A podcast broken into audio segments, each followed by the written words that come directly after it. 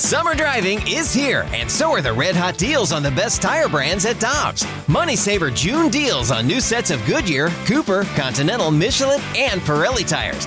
Click on gotodobbs.com to find your next set of tires today. Before history is written, it's played. Before it's frozen in time, it's fought one shift at a time. Before it's etched in silver, it's carved in ice. What happens next will last forever. The Stanley Cup Final on ABC and ESPN Plus begins Saturday. Time now for the Karraker and Smallman podcast, presented by Dobbs Tire and Auto Centers on 101 ESPN. Guess what day it is? It's Friday, Friday, forward to the weekend, weekend, Friday. Oh, you're fired up by that, huh? You're you're fired up by that. Well, how about this?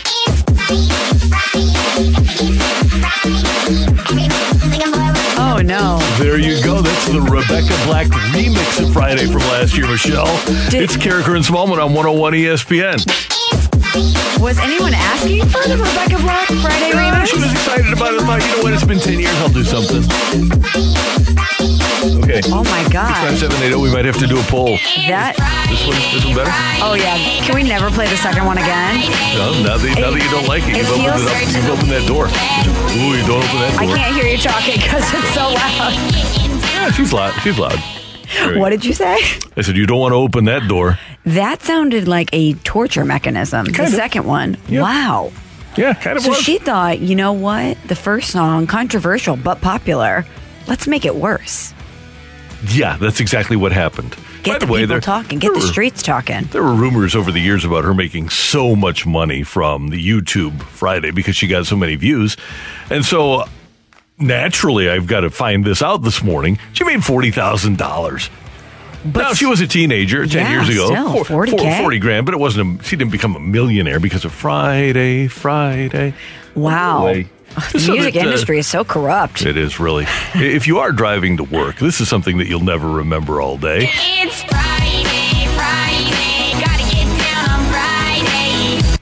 Michelle, good luck to your line either today. Thank you, ILL. I and I. We're both wearing our orange today, Randy. Yeah. I get rid of everything. And this is a t shirt that I have from 2005 from sitting in the student Well section done, at. Illinois, my Orange Crush t shirt. I have kept it all these years. I only wear it at tournament time. It hasn't been super lucky for me, but it's a routine and we don't break that routine. So I don't know, maybe I shouldn't have worn it. Well- because it's been present for some pretty big heartbreak. Speaking of heartbreak, if you've gone to the 101 ESPN bracket challenge page, or maybe just follow 101 ESPN on the Twitter machine, they put all of our brackets up, pictures of all of our brackets, screenshots, as they say. And I finished my bracket a couple days ago, and yesterday finalized it, Michelle, right here on the air, That's right. with the second seeded Kentucky Wildcats winning the whole ball of wax, Yeah. the whole enchilada, uh, winning the championship, win, winning the natty, winning the ship. Yeah, a Coach K special. Yeah. Uh, that's that was Kentucky that I picked. Kentucky, Michelle. I picked the Kentucky Wildcats. You did, Randy, I, I didn't know pick that- the Arizona Wildcats. Right, right, right. And they played yesterday, right? I was at the Blues game last night, Randy, having a great time at Enterprise Center. Um, you know, Well, the- Kentucky at least took it to overtime against the uh, St. Peter's Peacocks, a school of 2,300 in Jersey City, New Jersey. uh, shout out to the Peacocks. Yeah, congratulations to them. They took uh, they took Kentucky in overtime, and then they beat Kentucky in overtime. Unreal. Randy, you guaranteeing something is the kiss of death. Kiss of death. It is the yeah, I don't of know why I didn't pick the Rams in the Super Bowl. you should have. You should have totally picked them. And they lost to a and they lost to a guard who looks like he's from the fictional town of Longwood we created the other day. Yeah, right. So there was uh, a lot of action yesterday, a lot more action today, and you'll be able to hang out with your friends from the midday show here on 101 ESPN. They're going to be over at Max in Alton from 11 to 2, and then the Fast Lane with Anthony, BT, and Jamie from 2 to 6 at Max in downtown Alton. Broadcasting both uh, shows today. Delicious food, the coldest beer, 101 ESPN giveaways, plenty of screens to watch the first round madness and more. BK and Ferrario and the Fast Lane both live today at Max downtown Alton. It's going to be so fun. I know the guys were there yesterday having a great time. it's the best time of the year, Randy. It's the best time in the sports mm-hmm. calendar. I love this weekend.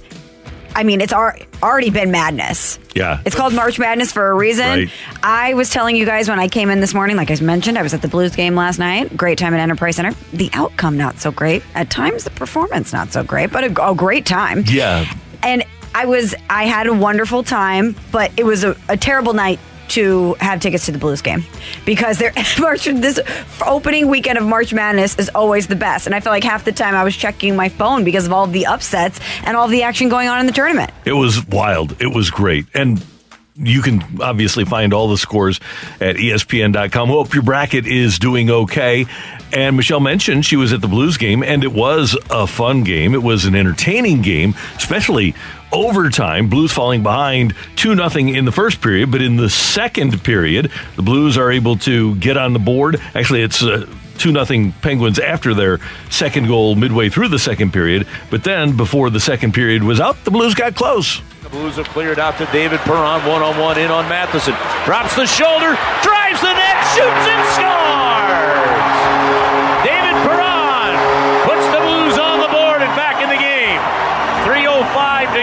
Second period. is 2 to 1. Perron's 18th goal of the year on a great drive to the net. Karraker and Smallman bump. Of course, I took my dad to the game, Randy, a belated birthday gift for him, and we were walking back from the concourse and uh, to start the second period. And I said, "You know what? David Perron's going to score a goal."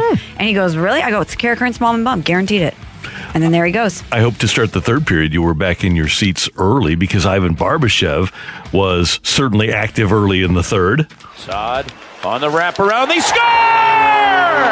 Barbashev ties the game.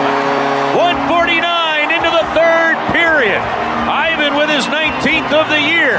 And we're tied 2 2. Both teams had some spectacular opportunities before we went to overtime. In the overtime period, the Blues had a great opportunity. Torrey Krug hitting a post, but neither team scored in OT, so we went to the shootout. After the first three shootout performers failed to score, finally, Pittsburgh won it. Rust weaves his way in, comes right down the middle, shoots and scores, and the Penguins beat the Blues. The Blues have lost three of their last six games in overtime or a shootout. And I uh, had actually texted both Michelle and Matthew, and I said, going into overtime, I said, if you got the FanDuel Sportsbook fired up, put bet the house on Pittsburgh because Pittsburgh was going to beat the Blues in overtime or a shootout, and they did. Because- fortunately for me, you guys didn't bet, and Torrey Krug didn't score. Because that's what you bet. Yeah, But I mean, the Blues have had issues with overtime Yeah. this season, so that would be a pretty safe bet if you were going to go to FanDuel Sportsbook, download the Sportsbook app, promo code Smalls. That would be a pretty safe bet for you. Now, if you are the Blues, you have enough talent that you should be able to perform well and win in overtime. Why the Blues aren't good in three on three, I don't know. They have enough skill, and not having Robert Thomas makes a difference. But the Blues, I think, are one and seven now in uh, their last eight overtime games. Or uh, as Curb said, I guess three out of their last three and six in their last nine. It's not good either way for the Blues in overtime lately. They just don't match up well with teams like like Pittsburgh, especially in that situation when they have speed like that. It's really difficult for the Blues to play their game. It's all about puck possession in, in that scenario. I thought the Blues had some great chances in overtime, and I like, especially during the game, that they seem to pick up the intensity in the second and and. Uh, a lot of times in the third period, but they had no business, Randy, even getting a point in that game. No. They they were completely outshot. Pittsburgh controlled the game for, for the majority of the game. So the fact that the Blues were even able to pull out a point from that one, I'll take it. 45 25 was the shots on goal. Blues back in action next tomorrow against the Columbus Blue Jackets. That's a 3 o'clock pregame here on 101 ESPN. Meanwhile, the Cardinals will play their first game today down in Jupiter, and Adam Wainwright will be on the mound for the Redbirds. Jack Flaherty, well, we still haven't heard about his second opinion. Here's the Cardinal skipper. Unfortunately, you guys are going to love this. I don't have an update on Jack. Um, he, here's the delay on, in all of it. We're waiting on a second opinion, and until we get that second opinion, I think it'd be irresponsible to just speak to it. Now, here's one thing that I've learned, Michelle, is if the doctor says, "Oh, you're all good, no problem," the pitcher generally says, "Okay, let's go pitch."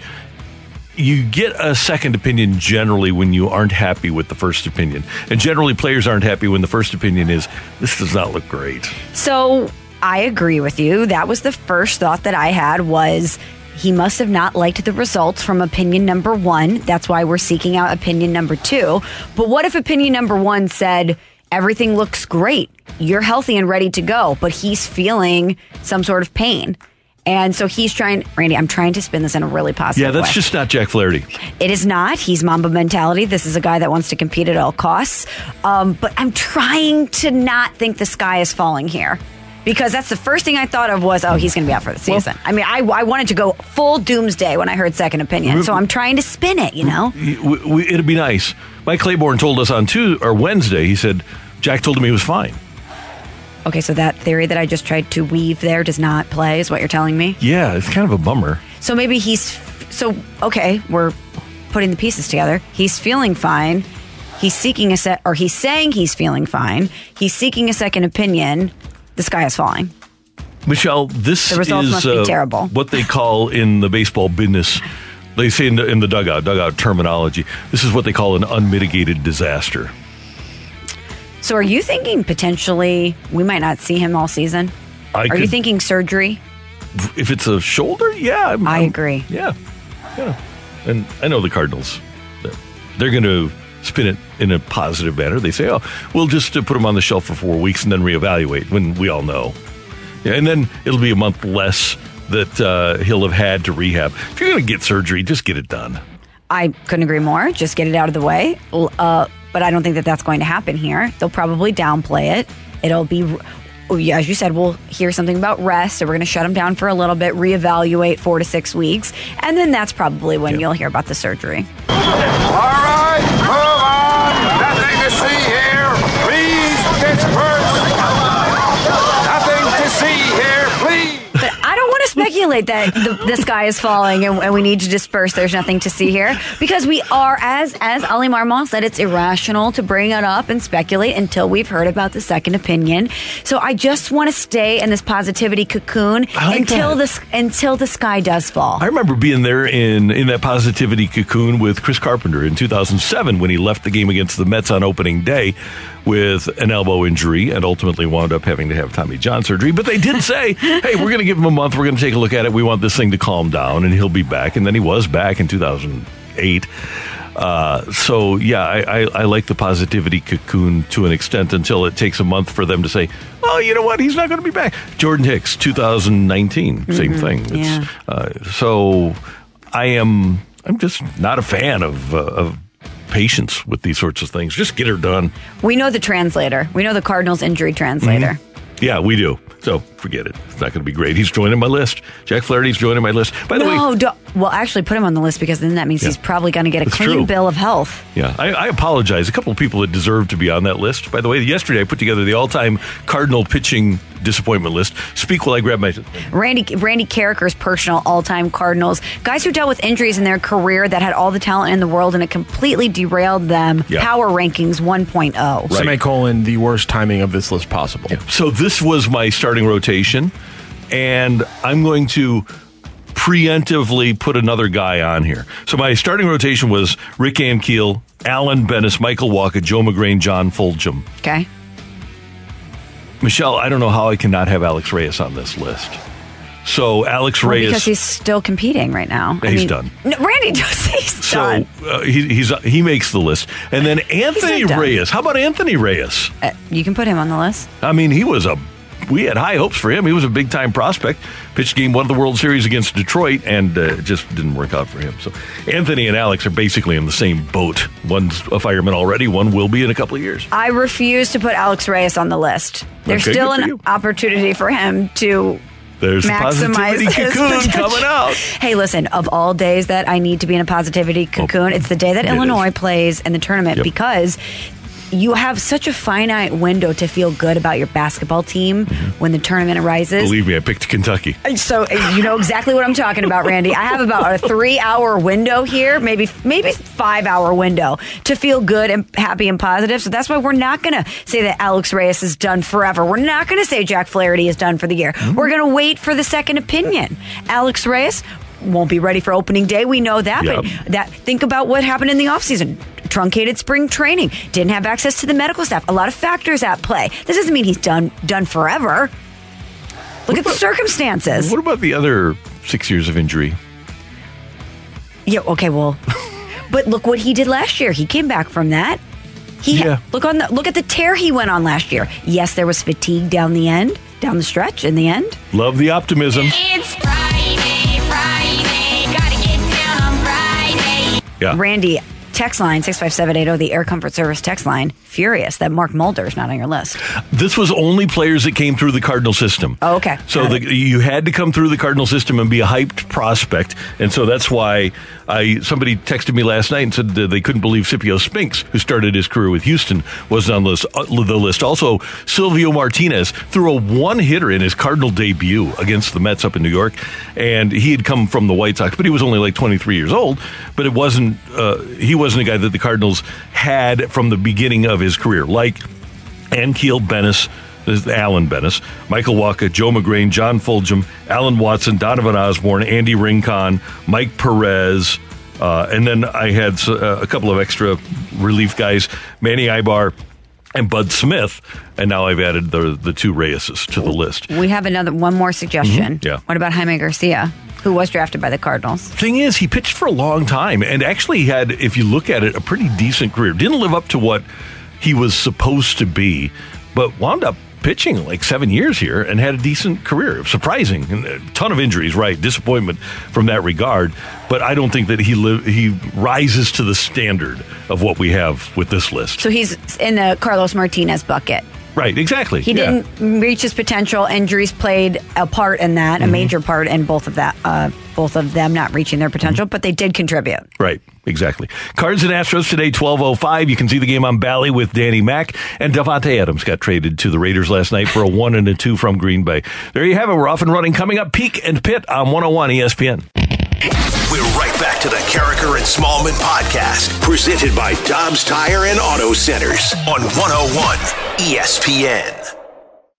Up into the peaks or into the pit? Peaks and pits. Join in on the conversation with Karraker and Smallman now. Text 65780. This is 101 ESPN.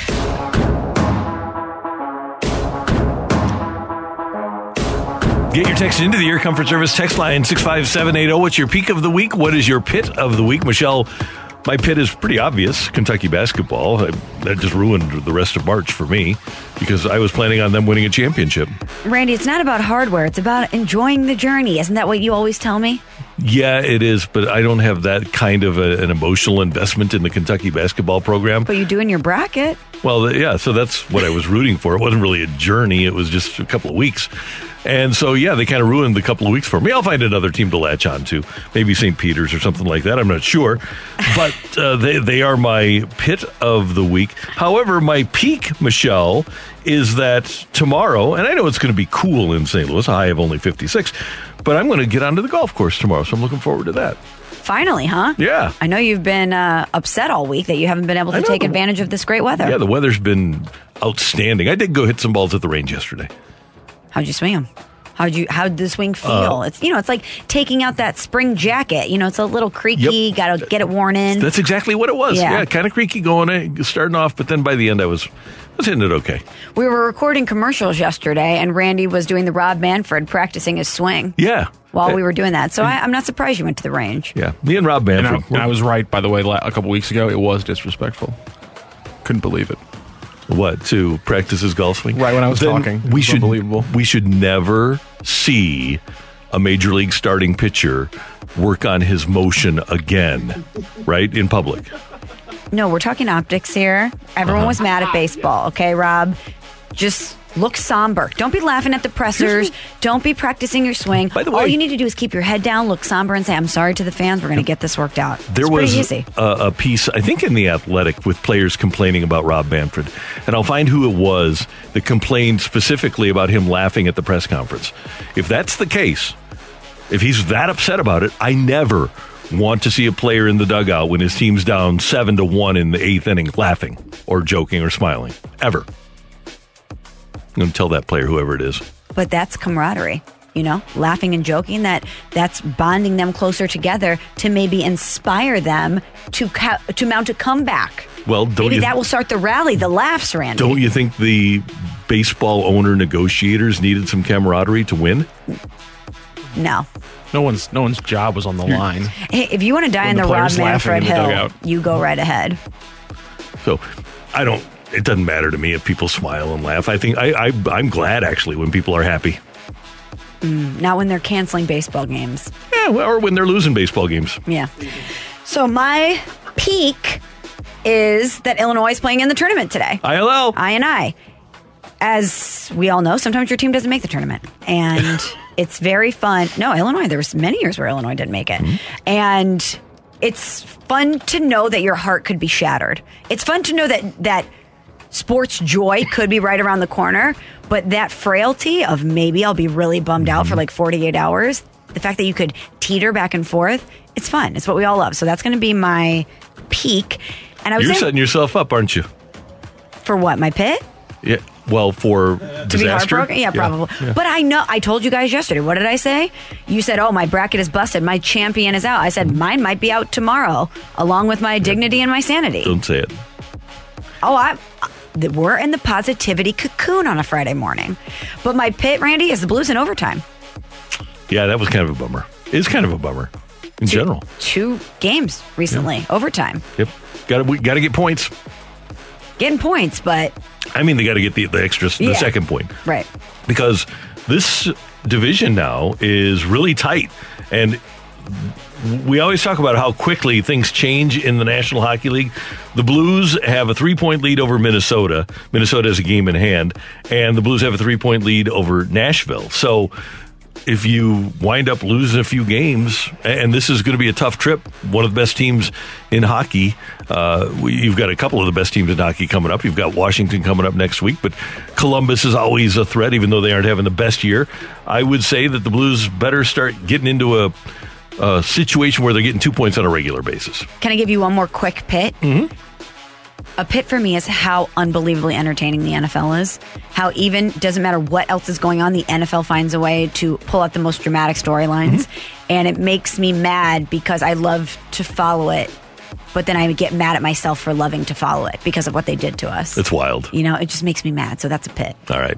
Your text 65780, Matt Rocchio, what do you got for us? From the 314 Peak, as a Murray State alumni, I am pimped, pumped they won last night. Pitt, as a lifelong Kentucky fan, I'm still sick to my stomach. I know how that feels. That's Yeah. a rough morning for BBN. Yeah, right. Bummer. That is kind of a pit. Yeah, I just, yeah, I don't want to deal See, with that's that why it's again. great to have. Now, I didn't go to the University of Missouri, but I do wi- like watching the University of Missouri. Yeah, you do. And sometimes when you have expectations, it just ruins your day. Sometimes it's better to not have expectations. Remember what they said in uh, Ted Lasso? It's the hope that kills you. Mm-hmm. Uh, from the 503 Peak, got tickets for my first ever opening day and the next game too. Pitt, uh, my Pirates will likely lose both games. Yes. but you're going to the games. That's all that matters. It'll be a great environment, great atmosphere. Get to see the Clydesdales if you get in on time. And from 314 Pitt, I didn't join my work bracket challenge because I put it off for too long. Peak, I didn't join my work bracket challenge because my bracket probably would have imploded yesterday. there yeah. you go. You saved the 20 bucks. There you go. Thank you, Matthew. Thank you, Randy. And thanks for your text to the Air Comfort Service text line 65780. oh. Coming up next, Jay Del- Delsing has his show on Sunday morning. We're going to talk about Jay's bracket and what's going on in the golf world next on 101 ESPN. We're right back to the Karraker and Smallman podcast, presented by Dobbs Tire and Auto Centers on 101 ESPN. Michelle Smallman, Randy Karraker. We head to the Brown and Crouppen Celebrity Line. Jay Delsing uh, joins us. Longtime PGA pro, one of the great golf ambassadors in the St. Louis metro area. I'm sure that he's been out on the course once or twice or three times this week. Jay, good morning. How are you doing? Hey guys, good morning. How you doing? Everything's great. So, how many times did you get out to hit it this week? I just hit it once, but I, I had my new stealth driver. That was really fun. My buddy Jeff Thornhill with TaylorMade got for me. I so appreciated it. It didn't go straight, and it didn't go far, but I hit it every time. I didn't swing and miss, so it's all good. How are you at diagnosing a problem? Like when you aren't hitting your driver well, how how are do you know exactly when you make a mistake what you've done wrong?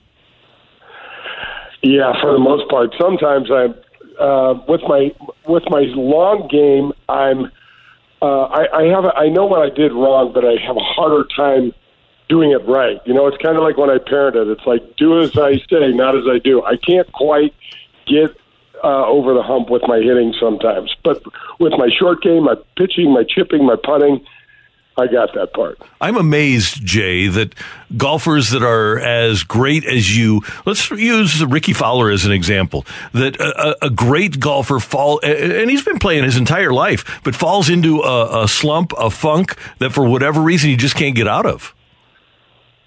You know, Randy, it's it's really true. I saw some of the best players in the world, and I, and I'll talk about Chip Beck and uh, Ian Baker Finch. Ian Baker Finch had just won the British Open, and he was oh, I think third in the world.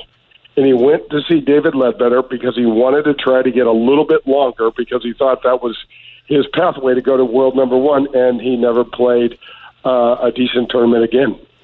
Jay, the, I mean, it's Oh, unbelievable. Sorry, Michelle. No, go ahead. What? Do you have anything else, Jay? Well, I was I was just going to say I was over playing in the British Open at St Andrews, and as you, uh, I don't know if you know this or not, but the the holes, uh, the inward half as you as you I mean the outward half as you're playing your front nine, are, are you're kind of going down the right side of the golf course, and as you're coming home. Um, you're on the opposite side. So I look at this group of people. There are probably 40,000 people following this one group. And I see this caddy and this player kind of break away as I'm coming up the 15th, they're coming down the third, and it's Ian Baker Finch.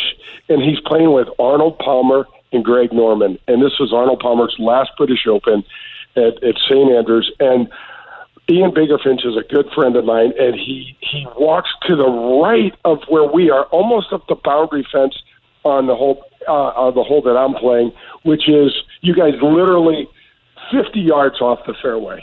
And I said, Finchy, what's going on? He said, mate, best drive of the day so far.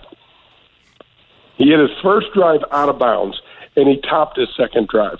And his third drive missed the fairway, Randy, by 50 yards, and that was the best drive he'd hit all day. Oh, wow. Wow. Oh, I felt so bad for him, especially in front of all those people. Right. Yeah. Oh, absolutely. Um, well, Jay, with the weather turning, a lot of people are getting out there. They're hitting the driving range for the first time. They're playing their first round of golf in a while. As people get out of hibernation and back into their golf game, do you have any tips for them on how to shake off the rust or get back into that routine? Oh, Michelle, it's a great question. I try to tell everybody. I get all these questions. My game sucks. I hate golf right now. It's it's. I, I haven't had a club in my hand. You know, this is the time where you need to be the most patient. And I try to tell people, get your butts off the couch and into the gym some way, even if it's just get on your bike and ride it for 15 or 20 minutes. Get your muscles loose and everything. First of all, we always play in the spring here with a lot of wind. And in the summertime, you guys, when it's meltdown hot, we pay to have any sort of breeze. So we have breeze, which makes the, the golf course play harder. The ground is soft. You're getting no roll. Randy, when you were out on the range, I said, I heard you, you got to hit some balls. The, the balls just plug when they when they land now that, because the ground is so soft and so uh, and, and also you're going to have rough because most of the golf courses haven't been manicured very well yet and the greens are kind of dodgy because they've been in the winter all along so this is the hardest time of the year to play re- regardless. And I tell tell everybody be nicer to yourself. Manage your expectations if nothing else. And just be grateful that we're out of this damn winter Yeah, no doubt about it. And the thing is, Jay, and you know this better than anybody, but normally when you get out there in the spring and you haven't played a lot, you need to get into a rhythm. You have to use that muscle memory that you build up over the course of time for any sports endeavor, right? You need to, you can't be a good golfer when you only play once or twice or it's your third time in. No, oh my gosh. The, you guys, when I was playing on tour, I played every single day. I was practicing chipping, pitching, putting, playing, whatever it was. Now I play two or three times a week, and I I stand up there even when I'm loose in the first couple of shots. I'm like, I have no idea where this thing's going to go. just try to hit it out there, and and I and I try to tell people it's just just try to develop some sort of sense of rhythm in your swing, right? You, we know we want to crush it. We want to drop bombs off the tee, but it, it's just not practical when you first step out there. Start with a wedge and loosen up on the range. Michelle, getting back to your question or your tip, maybe loosen up with a with a wedge and, and just get a feel for the club and a feel for the game, and then go to a mid iron before you go to your driver. I see so many people run right out of the car and jump onto the range and start wailing on their driver, and I'm like, oh man, that's going to hurt everything. It's going to hurt your body, it's going to hurt your back, and it's going to hurt your feelings because the ball's not going to go where the damn. But they're so excited, Jay. It's like Christmas morning. It, it's true. You know, I- they've waited a long it- time for this. It's true.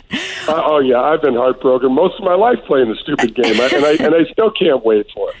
Well, Jay, it's March Madness, and most media entities have different brackets out there, fun and creative brackets. And golf.com actually has a golf swing bracket up right now. And it made me think if you could have any player on tours swing, if, even if you could just sub it out, your swing for their swing for one day or one round, who would it be? Oh man, I would probably either Fred Couples or Ernie Els. And I know those are older guys like myself, but man, uh, you know, Fred Couples is still playing at, at Augusta, and he's 60 years old. And, and up until a couple of years ago, he was still competing. And I kind of grew up playing uh, junior golf with Fred, and I used to watch him swing. And I'm like, how the hell do you do that? You know, because his rhythm is so great. And you guys, when I get off, it's usually because I get too fast. Even if I'm playing well, I, I'm always monitoring. You know, calm down. Don't you know, I- you know? I'll rip the club away from the ball with a really fast, uh, uh, kind of snatchy move from the backswing, and that's the kiss of death. You just got to go really slow and smooth. And I always love Fred Couples' rhythm and Ernie's uh, as well. It's amazing as testosterone laden as we are that everybody doesn't just try to swing it as hard as they can because that's my issue too. Oh, I, I got to do this fast. I got to swing hard. And that's just what guys do. That's why women are such good golfers. I know, and it just really pisses me off to watch those women with their greatest rhythm. You know, we did the U.S. Uh, Women's U.S. Open, my first Women's U.S. Open for Fox. It was years ago, I think in 2015. We were at Lancaster Country Club, and I was standing on the range with Greg Norman and all these guys. I was just marveling at how not one of these great women players overswung. And so I we got the afternoon off. I'm like, I'm going to hit some balls, and I'm going to go out there and not overswing. It took me seven swings and before I overswing. it, oh, I could only do it seven times, and I'm like, oh, screw it. I'm just going to swing as hard as I can. Hey, Jay, one other uh, note for you. Within, well, uh, three weeks from today, we'll be in the midst of the 2022 Masters. And the way things have gone down the stretch last season and this season, it seems to me that the majors this year are really, really, really wide open. I can't pick one guy where I say, he, to this point in 2022 and, and this season, he should be a favorite. Do you see a guy that's playing well where you say, he looks like a guy that could win the Masters in three weeks? Yeah, I don't, Randy, and it's really interesting because by this time of the year, you know, you start somebody starts pulling away a little bit, and I was going to say Jon Rahm up until the last month or so. He just really has kind of fallen off. I still think he's going to win win at Augusta before the whole thing's over. Dustin Johnson hasn't been playing very well, and you know the way that he drives the ball, that place is, you know, it's almost like a playground for him. And, and I will say this: DJ has a different gear than the other players right now. Right now, we only saw that little glimpse at the end. I think two years ago at the end of the year when he played well. He won tournaments not by you know one or two, but by five or 6 mm-hmm. and was shooting massively under par. This kid Cameron Smith, I mean, he hit 34 under par the first event of the year over in Maui, and now he just. How about the way that he won it at the Players last week? He- I mean, man, he you talk about a ball in the closing water, rush. Randy on 18. Oh my gosh! It was unbelievable. And if Randy, if you would have said you're going to give this dude four pars in an 18 hole round of golf on a Sunday at the Players, is he going to shoot under par or over par? I would have said, "Oh man, you're over par for sure." Right. So and he he he's fine. It's weird, and it's kind of like a, clutch player in baseball, isn't it? He he makes the shots at the most important times. He, he really did. I mean, and on, on 18, I don't know why he's got a three-stroke lead. I don't know why he's hitting driver, but he hits his driver and hits it too far through the fairway in the pine straw, and then just put it in the fairway, pop it on the green. And the way he was putting, he was probably going to make it, but he chips it all the way across the fairway mm-hmm. into the water. And and I mean, my my head would have exploded at that point. But if you listen to him in in the presser afterwards, he said, "Yeah, I was sitting down in the pine straw, and I was just trying to chip it out, and it came out really fast. There's nothing I could do about it." And I'm like, "Well, that's why he hit the next shot a foot from the hole because I don't know what I would have done. Not hit it a foot from the hole, guys. There would have been a lot of other options in there." You would have been thinking about something else for sure. yeah, Jay, who, who, do you, who do you have on the show Sunday? Today I have, or Sunday I have Brett Mooney. He is the um, president of the Gateway uh, PGA section, and he just got the uh, new director of golf job over at Algonquin Country Club. So he's really a good guy. He really is. He was involved with my tournament, which has been at Old Hickory for years, and uh, what a great move for him to go to uh, Algonquin. That'll be great. We'll be tuned in on Sunday morning. All right, guys. Thanks for the time, Randy. We got to get something on the calendar. So once this uh, weather sticks, we got to go play. I love that idea. We'll do it. Thanks so much. Thanks, Jay. Jay Delsing. You can hear him Sunday morning here on 101 at ESPN 9 to 10 with Golf with Jay Delsing. Get your text in now. The Air Comfort Service text line 65780. Take it or leave it is coming your way on 101 ESPN. We're right back to the Karraker and Smallman podcast, presented by Dobbs Tire and Auto Centers on 101 ESPN.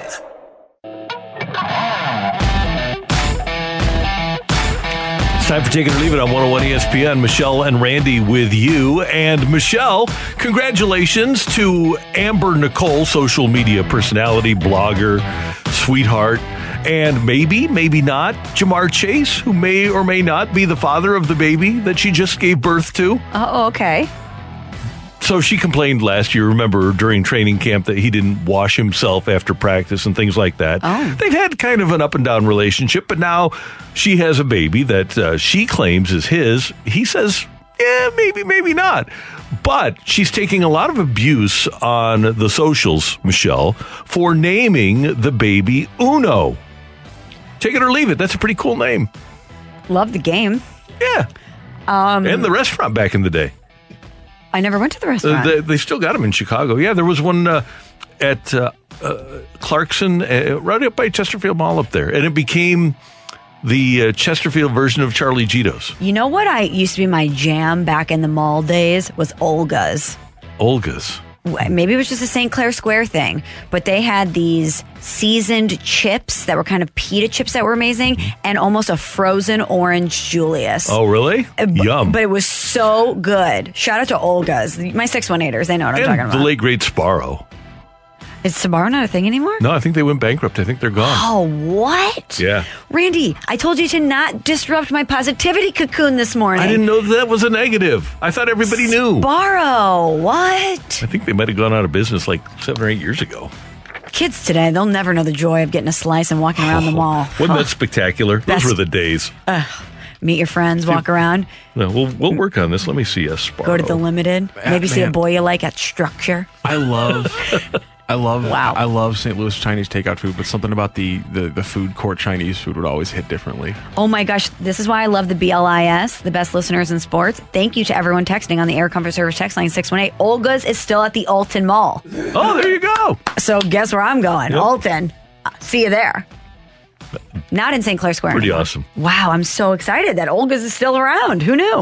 Well, I guess the folk, the great folks of Alton knew. Okay, so Sbarro, by the way, uh, is apparently still in business. They exited bankruptcy in 2014 and started over in 2015. They changed their logo. 2016, 318 locations. The decline of mall food courts, and obviously the decline of malls, and changing dietary choices among Americans are felt to be the major factor in Sbarro's regression. So it is has regressed. But still around. Yeah, somewhere. People are saying that there's a Sbarro at St. Clair Square in Fairview Heights. Well, there we go. Gotta People get- are saying it's still kicking. Okay. So we may have lost Olga's, but Sbarro's still there. Okay, I I'm love going. it. And they're telling me those pita chips are called snackers. Olga's Okay. snackers. Mm. That was the jam. the snackers. Randy, take, All of that from getting a, a kid named Uno. Take it or leave it. It's a cool name. uh, I'll take it Yeah, because he's so, probably going to be the only Uno in his class. Yeah, and there's his mom's named Amber gonna be- McCole. There's probably a million Amber Nicoles. Right. I mean, you're gonna. He's going to have like 12 Masons in his class, Yep. Yeah, you know, you- a bunch do of Aidens. There's going to be one Uno. Get Yeah. it? What There's you only going to be one Uno. It's gonna be weird when you have a second kid. Dos. That's just see, that's, No, that that's when you doesn't just hit as call him- hard. And now it's weird that your one kid is named one, and your other one is named Bill. It's just like, well, I feel like they, that just sends a message. Maybe they could just go like uh, George Foreman did. Name them all Uno. Oh God, I forgot about that. No, I think if you name your first kid Uno, you just name your second kid Joe or something That'd be funny. super Again, normal. That's that that Joe is not going to grow up a normal person if you do that. Joe will be fine. Take it or leave it, Randy. You have more confidence in Alex Reyes returning this season than you do Jack Flaherty. Leave it. I- I have lost all confidence in Alex Reyes returning from injury during the course of a season. If he does not start a season with my team, I don't expect to see him. But you, I expect to. Maybe it's because Alex Reyes has returned from injury so many times that I have more confidence in him. Mm-hmm. Yeah. This Jack Flaherty thing seems to be lingering, which is why I have more concern. Why don't we just count them both out and go get a pitcher? Come on, Cardinals, go get us a pitcher. I thought you were going to say go get a pizza from Oh, Sbarro. a pizza too. That that might be what they do. I would go get a pitcher, but maybe they'll go across the street down in Jupiter and say, "Let's have let's get a let's get a pie." oh, I'm going to eat pizza today now. That just that settled it. All right, let's go to five seven three. Take it or leave it. Losing six of eight games is a sign for Doug Armstrong to hold his cards and wait until the offseason when he makes a big steal to add to the defense. Uh, I'm going to leave that. I'm going to leave it. This is still a good team. Fortify them. Get them get them a piece that really pushes them to be better for the playoffs. Yeah. playoffs. Eight one six. Take it or leave it. The Cardinals are done making moves. I'm going to leave that. I think they're going to need to make a pitching move. I do too. And Corey Dickerson, a nice pickup yesterday. Yes, he's it was. he- He's not a star, but you need a unit, and he'll be a nice part of a unit for the Cardinals. And there are still starting pitchers out there. Heck, I was on the on the Zach Davies bandwagon before the lockout. He's still sitting out there. You can get him on a minor league deal. Bring him in. He he's the quintessential Cardinal pitcher. He throws strikes. He doesn't throw hard. If you're going to spend all this money and praise yourself for building this defense, get a pitcher that uses it. Mm-hmm. Good point. On the complete other side of the spectrum, take it or leave it. Mo pulls off the big trade for Manaea and signs Story before next week. Yeah, I'm going to leave. I'm going to leave that. Oh, I'll leave that too. That's that seems like a lot of action. Yeah, and when you look at what the Mets gave up for Bassitt and what it took to get Olson for the Braves and Chapman for the Blue Jays from Oakland, Oakland is asking for pretty high level prospects, and I don't think the Cardinals are in that mode right now. I, I think Michelle, they're still in that mode of we gave up so much to get Ozuna and Goldschmidt and Arenado. We don't want to trade multiple prospects for another guy like Manaea or Frankie Montas or whoever it is. They want to protect their prospects now because they gave up so many over the course of a four year period. And again, on the complete opposite side of the spectrum from our first text from the 770, take it or leave it. The Blues win the Stanley Cup this year. Take it. Yeah, I'll take it. Randy, should you leave it? Positivity cocoon. Yeah, but should you You, gonna- leave you gonna it? touch the cup in the next Hey, month or two or just something? Bring the cup in and I'll give it a nice smooch. You really planted one on that cup. Yeah, I did. you kissed it? Oh, you betcha I did, man. I thought you just touched it. Oh no, No. Randy. You Randy. kissed it before they I'm not won? messing around. They were T-shirts. Oh no, you said we touched it first, right? Yeah, we had T-shirts that said we touched it. but you kissed the cup. I didn't think I have a realize you picture had of it. kissed it. So, Randy and I both completely convinced the Blues were cursed. We did some digging on the dark web about how to reverse a curse. It involved black salt that you had to procure from a gypsy and a mirror And we were ready. a seance. We I were think that's PC. going to go down um, to Enterprise Center and we were going to reverse the curse. It didn't end up happening. The Blues went from worst to first. And the cup during the playoffs making its rounds for photo ops. The cup comes in. I'm on the morning show. I won't even get near the cup. I'm hiding in the corner because I'm so superstitious. I won't even look at the cup. I won't even make direct eye contact with the cup. the cup sees. The stays. cup doesn't have eyes, Michelle. Well, yes, it does. It has eyes and a soul. And it, the cup sees everything, Randy. And the cup stays through the fast lane. And all of a sudden, my phone starts blowing up because I wasn't listening at the time. People are like, Did you hear what Randy did? He kissed the cup. I go, No, you must be mistaken. This must be a joke that they're punking you. There's no way Randy kissed the cup. Sure enough, I see photographic evidence of Randy smooching the cup for our supposedly cursed Blues team during the playoffs. I was furious. But you know what, Randy? It worked. It worked. So thank you. I was wrong. You were right. I am dumb. You are smart. No, I I, am I small. wouldn't you are say big. that. It's uh, Here we go. Oh no, this is after. This is kissing the cup after it had been won by the Blues. There's a picture of Michelle and Randy with the cup, by the way. Yes. Uh, no, I got to go back and find this one though. This is kind of funny. Kiss the cup. He kissed I can't it. believe you kissed it. He smooched it. Ah, 314. Tioli sounds like a delicious Italian dish. I always get hungry when I hear it. Oh yeah, it does. That's a good point. What do you have for dinner? Tioli. Tioli. And from 314, take it or leave it. New York style pizza is 10 times better than STL style. Um, I'll take that it's times better, but not ten times. Yeah, 10 times a little, little bit of a harsh magnitude. I do like it better though. Yeah, I mean, we. This is what I always say about St. Louis style pizza. I love it, but we grew up loving it. Mm-hmm. People that have never had it and what they think pizza is, they think about New York style pizza. They think about a, a classic hand toss, and they don't want to give. St. Louis style pizza a chance. So Right. they're going to come in with a negative attitude. They won't like it. When I when I think I want pizza, like when we just got talking to the pizza conversation, I think, oh, I'm getting pizza tonight. That's I'm not getting. Uh, you know, I got to be in a really, I got to be in a specific mood for Imo's. But when I'm in that mood, I will house an entire sausage, pepperoni, green green pepper, like large from Imo's. If I'm in the mood for that Imo's, because the when it, in the right time, that Provel cheese is always good. Michelle, May 1st of 2019. That's when you smooch the cup? There it is. I can't believe it. That picture. so? You got to tweet that, Randy. How do we set this I'll back tweet it up right now. How do we At set Randy this back up, Karraker. Randy? How do we set this back up? and at RJ Karraker on Instagram because I'm sure you'll share it, share it there too. I will, yeah. Um, By the way, we did this last Friday. I was just about to say. Randy slid into someone someone's DM. Not Oh, just yeah. anyone. Do you think that My picture's going to put it over not the top? just anyone. He slid into the cover star of Playboy Africa, and she wrote back. yeah. Caroline Lecker, who I refer to fondly now as C Note. Hey, how you doing, babe? C note. Yeah. Did C note give you the follow back? Uh, you, you know what? I haven't checked that, but she did. Uh, she, we communicate on a regular basis. Okay. It's all, it's all good. Well, if she sees you kissing the cup, Oh, you know that could change things. Maybe I'll just uh, should I DM that? But I, you know, we've we've kind of broken up now. We, we I kissed the cup, but we kind of broke up. My favorite thing about that was that we were talking about Carolina Lecker DMing people, like trapping Yeah. them, and then I told everyone to DM you, and your DM was DMs were flooded, Flooded. with dudes, just saying, "Hey, Randy, what's going on, handsome? what do you think the Blues are going to do at the trade deadline?" Randy's DMs were popping last Friday. the best. Uh, you guys are the best. Thank you, uh, Matthew. Thank you, Randy. And thanks for being a part of Take It or Leave It on 101 ESPN. Coming up, the Cardinals have their first spring training game today. What's one thing that we need to see by April 7th from this club during their 15 spring training games? That's next on 101 ESPN. We're right back to the Karraker and Smallman podcast, presented by Dobbs Tire and Auto Centers on 101 ESPN. A fresh perspective on the day's biggest stories. It's Karraker and Smallman's Fresh Take. Brought to you by the Schnucks Rewards app. Check out Good For You, a free wellness program available in the app today.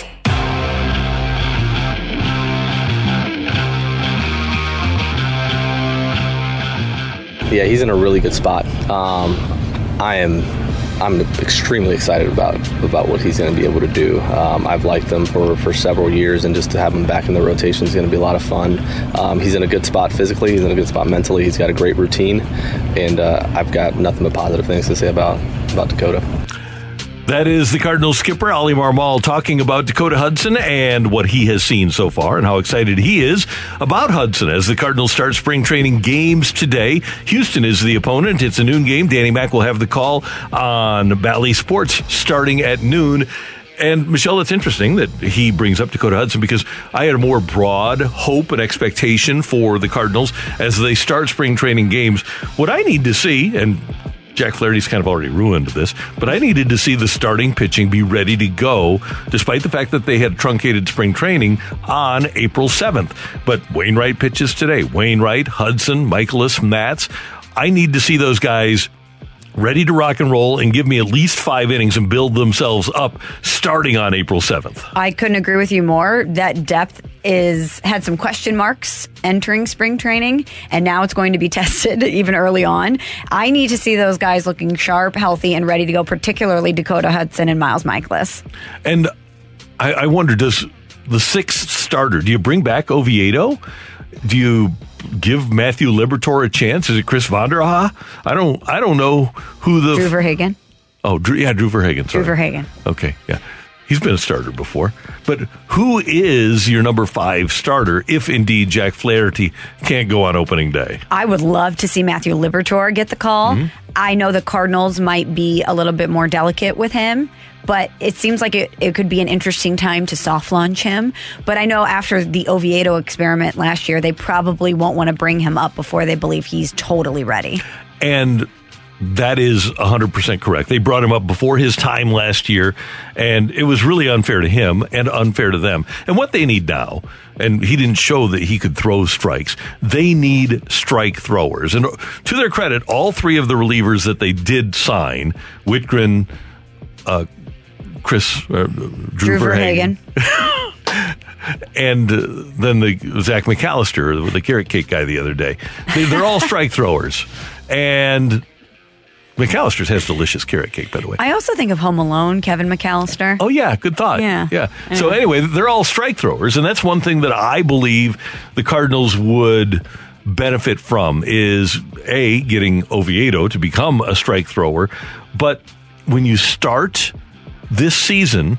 You can have a guy from outside the organization that's capable of throwing strikes, and there's still the, the big names aren't out there in terms of free agent pitchers. But there's still a few guys out there that I think the Cardinals would do well to roll the dice on and see if they can make something work because I'm I'm not very confident in the prospects right now for that fifth starter.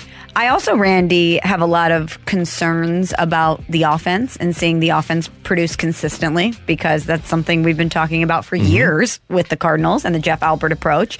And I want to see, I know it might, might take a while, and especially with the truncated spring training to get guys into that groove, but I want to see the offense looking like the, these guys are going up there. They have a smart approach. They're taking smart at bats, and specifically the young internal options that the Cardinals are intrigued by for the DH. I want to see a Lars Nootbaar or a Nolan Gorman or a Juan Yepez look like they're ready to assume that position when called upon. And you can't guarantee that. And that's why they have Dickerson in camp. Right. Because Dickerson can be that guy on opening day if they need him to be. And Michelle, a lot of this goes back to the issues of last year. And I'll tell you what, and the Cardinals invite speculation when they talk about their their philosophical differences with Mike Shilton, why he got fired. If I, and I'm going to speculate, no factual basis to this whatsoever. A rec- reckless speculation on a Friday. Right, but we know the Cardinals are all in on Jeff Albert and what he does, right? Well, their their behavior has Yep. indicated that yes, that is the case. And I go back to that day, and I don't remember the exact day, where in the pregame, Mike Shildt said, We've gone a little bit too far with the slugging and not enough with the on base. And then afterwards, Tommy Edman said, We don't really adjust during games. We don't have a plan. I would, I, I have to wonder if the players that were negatively affected by Jeff Albert, Matt Carpenter has admitted that he was one of those. Not that this would have helped him, but the offense did improve after that day. I wonder if Mike Shildt essentially said to his players, "Hey, don't worry about what that guy is saying. You do you." And you be productive with the way you became productive to make it to the major league level. If he might have uh, you know, for lack of a better term, emasculated Jeff Albert as the hitting coach. and that's part of the philosophical differences. Yeah, because they're all in on their coach. Okay, let's go down this rec- reckless speculation path. love it. If that was in fact the case, wouldn't you, as a front office or as a decision maker in the organization, look at which approach was yielding positive results? Depends on how big my ego is.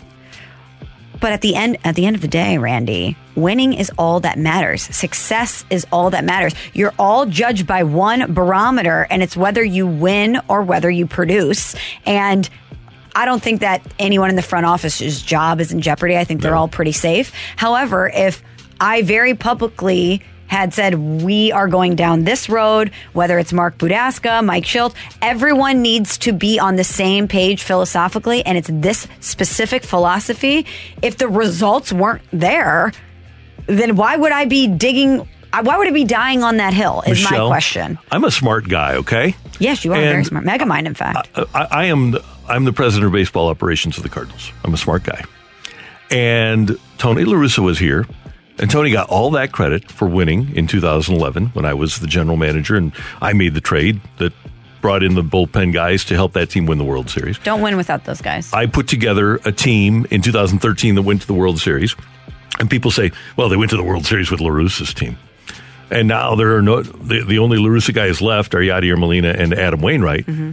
But I want some damn credit for what I've done. And nobody, no non analytics guy, is going to come in and tell my players to not listen to my coach. Okay. Um, hypothetical head of baseball operations Yes. for the Cardinals. This is just me. I'm not Sure. I'm not saying that anybody else would feel this way. This is just the way I would feel. This is almost masterpiece theater here. Yeah. We're Mhm. just t- we're talking it out hypothetically. I understand that you have kept this window to win for the organization open and that's a rare thing to do. Mm-hmm. The consistently the consistency displayed by this organization is very very impressive. I'm really good at my job. You are good at your job and you do not get enough credit for how good you are at your job.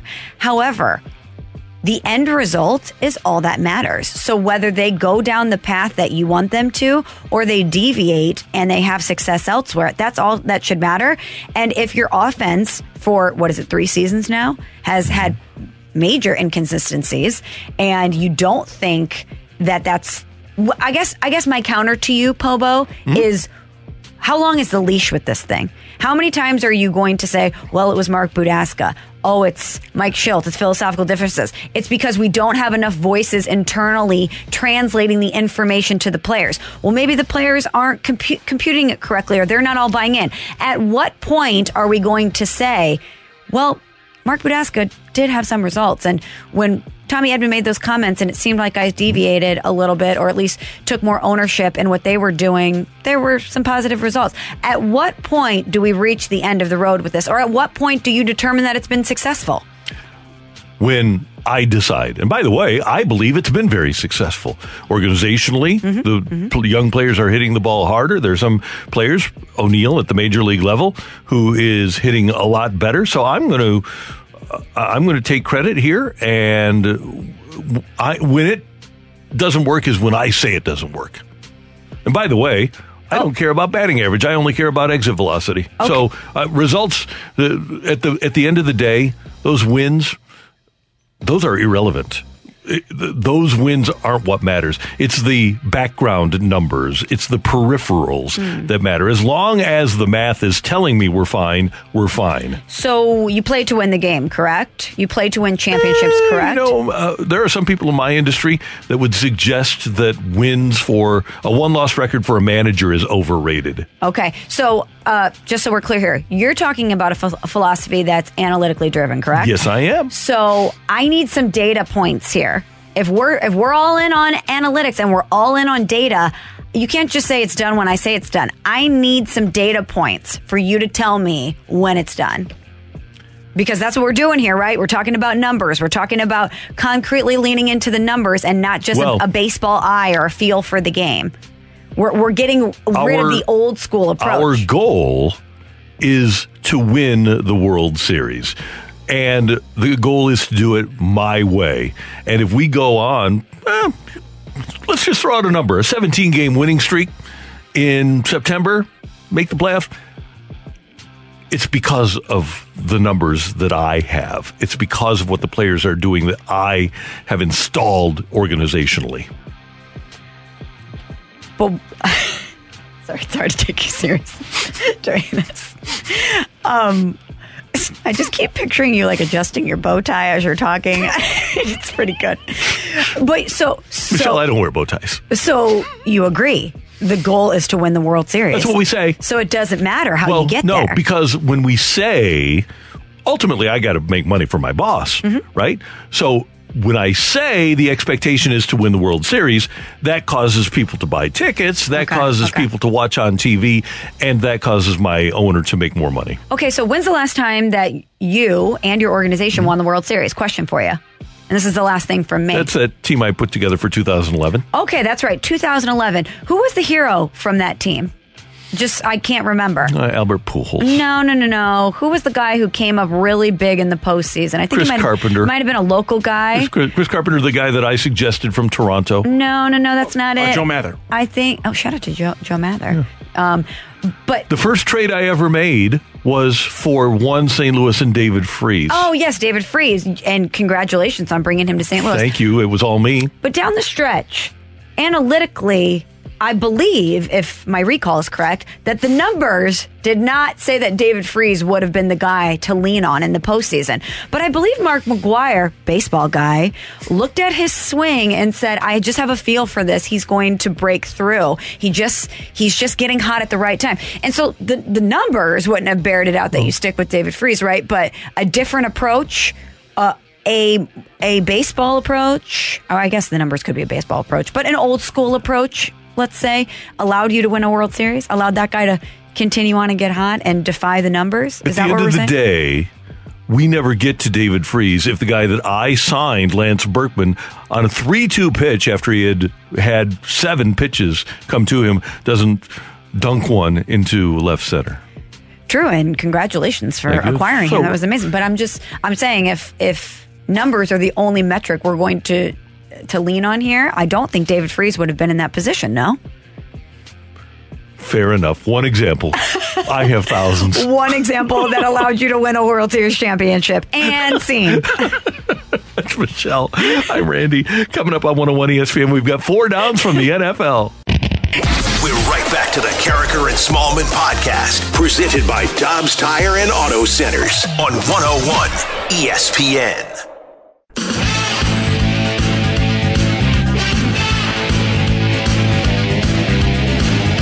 Time for four downs, and I get first down. Michelle, with the salary cap in place, the Green Bay Packers had a problem. Leading up to the start of the league year, the Packers restructured Aaron Jones, David Bakhtiari, and Kenny Clark. That combined freed up about $21.6 million in cap space. The extensions for Aaron Rodgers and Preston Smith created an additional 26.4, and then they released uh, Za'Darius Smith and Billy Turner. That saved $18.6 million. If you don't want to do the math yourself, I can tell you that is $65 million in cap savings. And with all of that, over the cap projected that the Packers were still $6.9 million over the cap. They still have to sign their best defender, cornerback Jaire Alexander, and offensive lineman Elgton Jenkins to new deals. So, well, the Raiders were willing to give up a number one and a number two for the $20 million cap hit of Davante Adams. Aaron Rodgers knew about it, that Adams didn't want to be back, so that's the deal. Adams to the Raiders for a one and a two. He wants the contract and to get out. The Packers to get under the cap. That's what they had to do. Now they have to pick up a couple of veteran wide receivers and take at least one in the draft. But at least we know Rodgers will elevate those guys. And Michelle, one other side note from the Davante Adams deal, among many side notes, and I'll have one at the end of the segment as well. Rams GM Les Snead says F them picks. Mm-hmm. He's got that approach and he won a Super Bowl. Now teams are copying that, and with the small sample size, they think, okay, we can win a Super Bowl. Franchises, franchises like the Packers and the Patriots and the Steelers and the Ravens haven't changed. They still value having draft picks and they still understand the concept of having young, inexpensive players. And they've reloaded with drafts to remain dominant over the years. I'll be interested to see who's good in five years if draft and develop still winds up being a viable way to win in the NFL or if the league has changed now and draft picks don't mean as much. I was very surprised to see this news come across my phone yesterday, strictly because when Aaron Rodgers decided to stay there, you would think his guys would also want to stay there, right? This kind of seems like the, what the path would be. We would all roll it back together. Mhm. And so I think the first thing most people thought of was Aaron Rodgers has to be really angry. But then the reports come out that he signed in Green Bay knowing Davante was going to leave. That doesn't add up for me.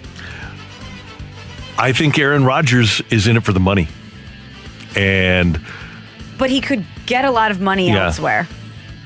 He could have gotten a lot of money wherever he but went. it, I don't know if he was going to get to, to be the highest paid player in the league, though. So it's just that designation that he wanted. I think so. And he knows he's been through a lot of receivers. A lot of guys have come and gone. And he's made a lot of guys great in Green Bay. By the way, one other fun note for you. Let me get to this Love a fun because it's something that I didn't think about until last night.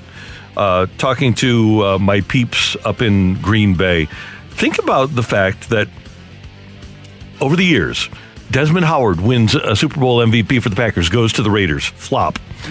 Javon Walker leaves Green Bay as a free agent first for Denver, goes to the Raiders, flop. James Jones leaves the Packers for the Raiders as a big money free agent, flop. Jordy Nelson, cut by the Packers, goes to the Raiders, big money free agent, flop. At some point, one of these former Packer receivers has to work out for the Raiders, doesn't he? This one might be it. Might be it. And don't you love the Raiders still going for it? I mean, man, are they making Oh, moves? yeah. That division is going to Yeah. be so entertaining. Well, think about this. Patrick Mahomes, Russell Wilson, Justin Herbert, Austin Ekeler, Josh Jacobs, Tyreek Hill, Davante Adams, Keenan Allen, Courtland Sutton, Mike Williams, Travis Kelce, Darren Waller, all in the same division. It's going to be fun. It's gonna, that, that is a Super Bowl division. Second down. Randy Deshaun Watson has had two drama filled off seasons. Let's roll it back, shall we? He signed that four year, $156 million contract extension in September of 2020 and then promptly asked for a trade that winter when he realized the Texans were a hot mess. I don't know how a guy does that and relaxes. Well, so you remember that he wanted out of Houston, right? But for football reasons oh, at that yeah, point. yeah. And remember when we didn't know if he was going to play there? We thought maybe Miami would be the landing spot. Well, he actually didn't play last season after those 22 lawsuits against him alleging sexual assault and inappropriate conduct during massage sessions came to light. Mm-hmm. But after the Texas grand jury declined to indict Watson on criminal charges last week, it looks like he's finally going to get what he wanted, which is out of Houston. Trade talks between the Texans and interested teams have intensified, Randy, and this Deshaun Watson courting session, not a court session, a courting session. Feels like an episode of The Bachelor. We knew what the interested parties were. We knew the Falcons, the Browns, the Panthers, and the Saints were interested. But one by one, these teams have been sent away from the mansion. But if you did not receive a rose, please say your goodbyes. The Browns, informed by Deshaun, he's out. And now they have a mess on their hands with Baker Mayfield. But if you did not receive a rose, please say your goodbyes. The Carolina Panthers informed yesterday they're out of the running. That's according to Adam Schefter, which means that the battle for Deshaun and his affection and his landing spot is down to two teams: the Atlanta Falcons and the New, and the New Orleans Saints. Who will he choose, Randy? Stay tuned. Who do you think he's going to choose? I think he's going to choose the New Orleans Saints. Hmm. I think he's going home to Atlanta. All right. I think it's an unbelievable story. When you think about everything that this guy allegedly did, and rather than having to grovel for a job, teams are groveling for him. That tells you about that position in sports. It's remarkable. Yes, it does. Third down. All right, Michelle, if the Falcons get Watson, the team set up to get closest to the Super Bowl after their offseason moves, closer than the Chargers, closer than the Broncos, closer than the Falcons, could be the Indianapolis Colts. Now, Oh, go on. Follow along here. They traded Carson Wentz and sat out the Russell Wilson drama. They didn't go after Mitch Trubisky. They haven't gone after Jimmy G, at least not yet. But if the Colts sit tight and wait out Watson to the Falcons, Falcons have to get rid of Matt Ryan. Matt Ryan to the Colts with that running game, with that offensive line, with that defense. He's already been to a Super Bowl. He's a guy that doesn't make mistakes like Carson Wentz did. For me, if Matt Ryan winds up with Frank Reich in Indianapolis, the Colts become one of the teams that we look at as a power in the AFC that has a chance to represent that conference in the Super Bowl. I could see it. I could too. And wouldn't it be brilliant just to sit everything out and then the last move that's made, you say, yeah, yeah, we'll take Matt Ryan. And you get him for cheap because the Falcons would have had to cut him? I like that approach. The slow burn. Wait and see how this plays out, then make your move. Yeah, let's be patient. Which leads me to my fourth down. Fourth down. Well, in a quarterback league, Randy, Ron Rivera has had his fill of them while he's in DC. He started six different quarterbacks during two seasons, and he finally wanted some stability at the position. Makes sense, right? Mhm. We're seeing quarterback musical chairs all across the league. This is the time for the newly branded commanders to get their guy. And they jump the gun and get Carson Wentz? What's up, Commanders fans? Carson Wentz here, just landed in DC. I'm excited to get to work, excited to uh, come in and compete, and, uh, you know, as we all know, excited to really go ahead and uh, start to take command. Excited to go ahead and start to take command, Carson. I see Uh. what you did. And I know that you tried to wear Commander's colors at the presser, but you look like a hot dog. Yeah, you really did. It was a could've condiment setup right there. It was. It was a color rush situation. Yeah. But I regress. Back to Carson Wentz in DC. Well, I guess we were talking about that, but back to the football side of things, not the fashion side of things. So I wanted to find out why the commanders wouldn't wait and see how this plays out played out. Reports were that Deshaun wasn't interested. Reports were a couple other quarterbacks not necessarily interested in the commanders or maybe in the organization as a whole. Yep. However, there are still some guys out there you think they would be intrigued by. Perhaps Jimmy G, a guy who's been to a couple of Super Bowls and seems to make his teams better. With all the stuff we're hearing about Carson Wentz, I wondered why now? Why Carson Wentz? Well, there's a great piece, Randy, at The Athletic that really reveals Ron Rivera's thought process and why he settled on Carson Wentz. So apparently, he went to North Carolina and had a visit with Joe Gibbs. And he and the three time Super Bowl winning coach talked about a list of candidates that would bring the stability I spoke of back to Washington. The file that they came up with consisted of seven names, seven names, and Carson Wentz was on them. He said he looked at different stats that Carson Wentz had, and that made him feel confident in his abilities. He doesn't think that he's met his abilities since we saw that MVP season, and almost MV- Mhm. MVP season in Philadelphia. He said Wentz finished with 27 touchdown passes and seven interceptions last season. We know that he took better care of the football, and that since the start of the 27 2017 season, excuse me, Carson Wentz ranks in the top 10 with 124 touchdown passes and 16 games with at least three touchdown passes, which is tied for ninth. Ron Rivera says, You have questions on Carson Wentz. I don't. Hmm. I I do. I would not. Now uh, I have a world of respect for Joe Gibbs. He won three Super Bowls with three different quarterbacks, but that was Joe Gibbs, and that was in the '80s, early '90s. This is a different game now, and Carson Wentz. While the numbers are there. One thing about Joe Theismann or Doug Williams or Mark Rypien is that they were terrific leaders. And the biggest question about Carson Wentz is can he be a good commander? Clearly, he wasn't in Indianapolis, and as it turns out, he wasn't in Philadelphia. I wonder if Ron Rivera can turn him into a commander. I wonder if he can too. And I also wonder if the other six names on the list, whether it's through one channel or another, shared with with Washington that they weren't interested in going there. And that's mm-hmm. why they acted with this sense of urgency because Carson Wentz was on the list and they knew that they could potentially be shut out by mm-hmm. everyone if they didn't act quickly and go out and get him. And Michelle, we talk a lot about the drama of the NFL, the soap opera nature, and how they do come up with a story every day. Could there have been a wilder, nuttier, more unbelievable story than the franchise that has a 650,000 page sexual harassment report going and getting Deshaun Watson? How would that have worked? There's some commonalities there. I would say that the optics would not have been great, though. No, You got to change your name again. no, not great optics. Not great optics. It's four downs on 101 ESPN. Coming up, it's the fight. We're right back to the Karraker and Smallman podcast, presented by Dobbs Tire and Auto Centers on 101 ESPN. Welcome to the fight on Karraker and Smallman. In the red corner, Average Joe Listener. And in the blue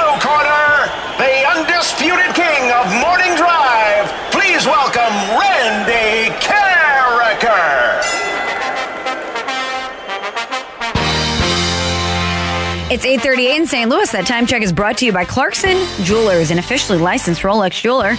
It's time for the Friday edition of The Fight.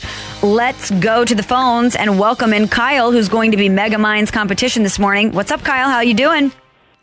I am fantastic, Michelle. How are you? I'm doing great. I'm in a positivity cocoon this morning. Illinois plays tonight. It's all good. That's a beautiful thing. We need to be positive. There's a whole lot of stuff going on that could bring you down. But if you don't stay positive, you may as well just put a gun in your mouth and pull the trigger. Wow, Kyle, that took a really hard left. You know, It you're was so talking about about being positive. I didn't expect that landing. I'm I'm going to be honest. I have to stay positive. Uh, you all posed a question on Uncle Gra- Randy a few weeks ago, and one of the uh, sidebars came up about some ministers or some people that zone out doing certain uh, activities, and I was one of the ministers that zones out during uh, church services. Oh, you're a minister, Kyle. Yes, I am. Oh my gosh! So you're zoning out during your own homily. Uh, actually, I'm a Baptist minister, but Okay. uh, there are instances during the services where I uh, go way off base. I understand. Well, Sometimes it's necessary. Well, thank you for your honesty, Kyle, and I hope that we can at least keep your attention during the fight. Are you ready to go? I sure am. All right, question number one for Minister Kyle. Who is the last Cardinal to finish top three in Rookie of the Year voting? Is it Paul DeJong, Aledmys Diaz, or Kolten Wong? Kolten Wong. Three men have won NCAA titles as both a player and a head coach. Joe B. Hall with Kentucky and Kentucky, Dean Smith with Kansas and UNC, and who else?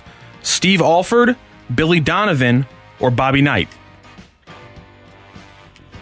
I don't think Bobby Knight ever played. I'm going to go with Billy Donovan. Question number three, Kyle. On this day in 1995, Michael Jordan came out of retirement to return to the Bulls wearing number 45. What team did the Bulls lose to in the second round of the playoffs later that season? Was it the Charlotte Hornets, the Indiana Pacers, or the Orlando Magic? Pacers. And the last time the Packers drafted a wide receiver in the first round was 2002. Who was that wide receiver? Donald Driver, Robert Ferguson, or Javon Walker? Have no idea. Let's go with Donald Driver. Okay, checking Kyle's score. Waving in Randy, who's snacking in the hallway. Kyle, how do you feel now that you've completed the fight? Uh, not great. Not great. The old Mo, mm, not great. Randy, please say good morning to Kyle, who is a minister, and admitted that he zones out during the service sometimes. Kyle, thanks so much for joining us. We do appreciate it. Do you, uh, what, what percentage of our show do you generally approve of when you listen?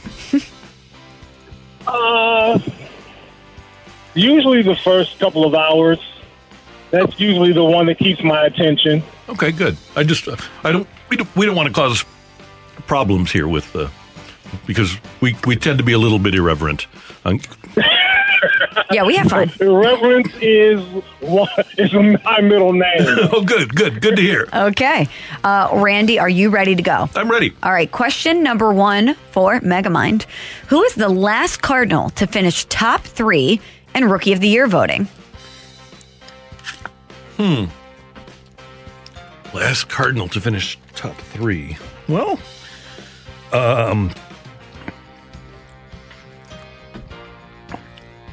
I can see all the, Um, the wheels turning. yeah, I'm just trying to think of uh, the guys that we have. It's, we have not had a, uh stellar run of late, as it were.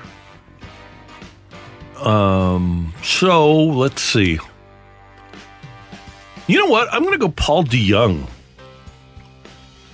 All right, three men have won NCAA titles as both a player and a head coach. Joe B. Hall with Kentucky and Kentucky, Dean Smith with Kansas and UNC, and who else?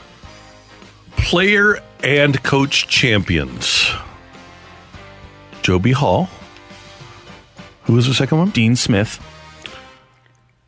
I kind of think that John Wooden might have won one at Purdue as a player. I'll do the lifeline just in case. Steve Alford, Billy Donovan, or Bobby Knight? Ooh. Well, Bobby Knight, I don't think won one. Uh, Alford didn't win a championship as a coach. And Billy Donovan played for Pitino, right? So I, I'll go with Billy Donovan. On this day in 1995, Michael Jordan came out of retirement to return to the Bulls wearing number 45. He did. What team did the Bulls lose to in the second round of the playoffs later that season? Do do do do. Uh, let's see. 1995. You would have had well. Okay, they lost to the Knicks in '94, and in '95. I'm gonna. I think I'm gonna go Pacers here. Trying to think of who the '95 uh, champions were, and I'm having difficulty off the top of my head thinking of it. Um, because that was really before San Antonio got good. Houston had won the title. They, they won back to back titles. Who did they beat? They beat the Knicks in '94 when OJ was going through all of his stuff. And who did they beat that second time? Did they beat the? I don't think the Nets were. Oh, um, Orlando Magic. And the last time the Packers drafted a wide receiver in the first round was 2002. Who was that wide receiver? 2002 Green Bay Packers drafted. Uh, this would have been a guy that Aaron Rodgers played with. It wasn't Nelson. He was a second rounder. It wasn't Donald Driver. I th- think that I will go with, again, a roll of the dice here, Javon Walker. Is it Kyle or is it Randy on this Friday? Who's victorious?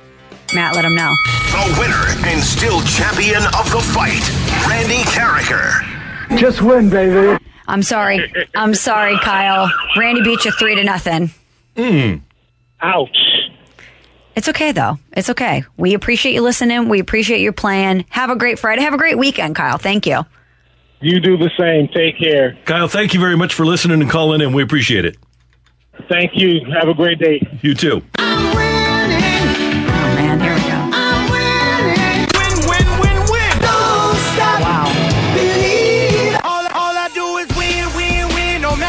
Oh, it's too hot.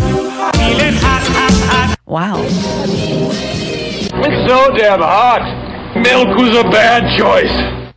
Milk is always a bad choice. Yeah, the machine was broke yesterday. I had to get it warmed up today. Go ahead. Fire off another one. Yeah, that's all I got Have for some- you. That's all you have? Yeah, we can. I know it's not. It's well. Let's see. It kind of may be. Okay. Paul DeJong is the last Cardinal to finish top three in Rookie of the Year voting. Ah! It- he finished second in 2017. Three men have won NCAA titles as both a player and a coach Joe B. Hall, Kentucky and Kentucky, Dean Smith, Kansas and UNC, and Bobby Knight, who won at Ohio State in 1960, and of course Indiana, 76, 81, 87.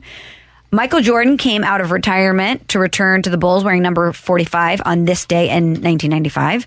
Later that season, the Bulls went on to lose to the Orlando Magic in the second round of the playoffs. And the last time the Packers drafted a wide receiver in the first round was 2002. And it was, in fact, Javon Walker, number 20 overall. Hmm. Randy with the victory on a Friday, three to nothing. Congratulations, Randy. Thank you, Michelle. Coming up, the NHL trade deadline is Monday. Greg Wyshynski of ESPN is going to join us to talk about that next on 101 ESPN. We're right back to the Karraker and Smallman podcast, presented by Dobbs Tire and Auto Centers on 101 ESPN. Michelle Smallman, Randy Karraker, great to have you with us. And the National Hockey League trading deadline is Monday, and we hope the Blues wind up doing something. Let's head to the Brown and Crouppen Celebrity Line.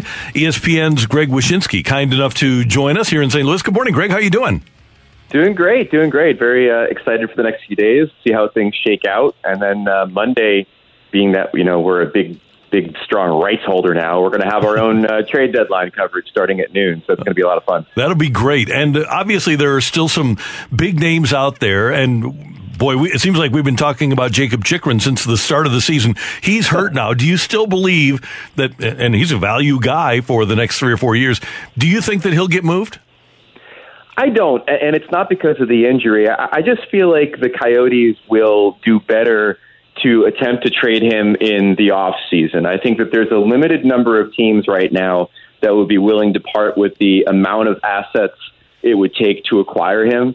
And I've, I've talked to a couple of executives that have uh, been in talks with the Coyotes, and the price is astronomical. I mean, one said that it's beyond a uh, first round pick and two top prospects type deal. Like they're really asking for the moon for this kid because he's young, he's under contract for the next few seasons, and he's one of the most desirable things in the NHL, which is a, a an offensive defenseman who can quarterback a power play and, and things of that nature. So.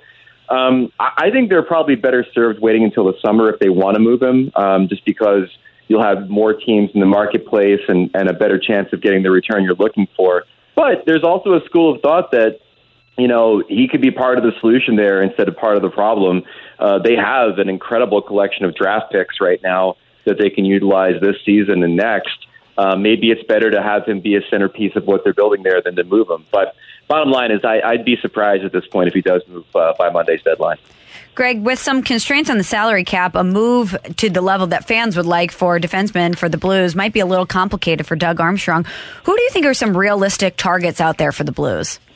Well, as far as the rentals go, I, I think that Mark Giordano makes a lot of sense as far as being a left side defenseman, a veteran guy. I think that his skill set and his game sort of fit within what the the Blues like to do um, systematically.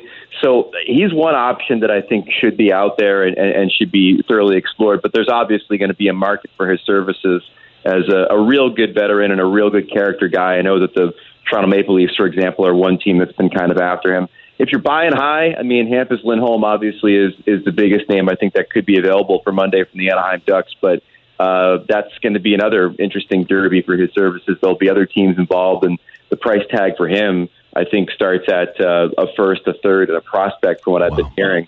So it's yeah, I mean, but he's great. I mean, there's no doubt he'd make make them a better team. And then if you're looking for sort of a, a level down, one guy that I think is interesting is Nick Leddy from the Detroit Red Wings. He, you know, played a long time with the New York Islanders. He's been through playoff wars. He's kind of up there in age, but I think he's been an, effective player for the Red Wings this season, and and could be a good sort of fallback position player if they don't get some of the bigger names they're chasing. One of the smaller names, and he's emerging as Jacob Middleton from San Jose. I haven't seen a ton of him. Greg, how would he fit with what the Blues do? Well, he's an interesting one because I, I think he's one of those guys. Like uh, there was a player named Nick Jensen a few years ago who I think fit this too, where he's a, a defenseman of a certain age that does some things really well that makes absolutely no money, and and and uh, is a I think he's a, a, a free agent coming up this off season. So there's like a lot of reasons why teams are are sort of looking at this guy as far as being a cost effective ad. I, I, when you look into his numbers, I tend to believe that he might be a byproduct of, of some of the defensemen he's played with in San Jose. In particular, is spending a lot of time with Erik Karlsson when he was healthy, who's going to make a lot of players look better than they are. Um, but if you were to acquire him, I don't think you'd be doing yourself a disservice. I just think that he, some of his underlying numbers that are getting trumped up right now by people that uh, look at that cap uh, hit um, may be the byproduct of him playing with some pretty good players in San Jose. Greg, who are some teams out there that might be more active during the deadline than we expect them to be? I mean, we expect everybody that's got a chance in the playoffs to be active at this point, but. Uh, you know, I, there's a couple teams that have been suspiciously quiet. Uh, Nashville being one. David Poile has never met a uh, trade he couldn't make. And, and I find it interesting that there's been so much talk about whether or not they're going to keep Filip Forsberg and not a lot of talk about what they might add to a team that I think is, has played above expectations. Um, the LA Kings are another one. The Kings are, are a playoff team. I mean, I'd be surprised at this point if they don't make the cut in the Pacific Division. They have this incredible collection of prospects that they've built there. Um, they have a, a number of veteran players who have, you know have played really well this season and getting them into a playoff position. And they're a team that could maybe make a little noise in, in the in the postseason if they uh, added added a, a body or two at the deadline.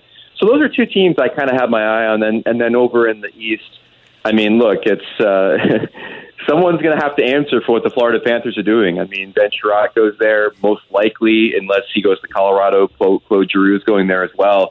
So, I mean, everybody else in the field in the East is going to have to be looking at ways to bolster their own lineups uh, to compete with what the what the Panthers are doing right now.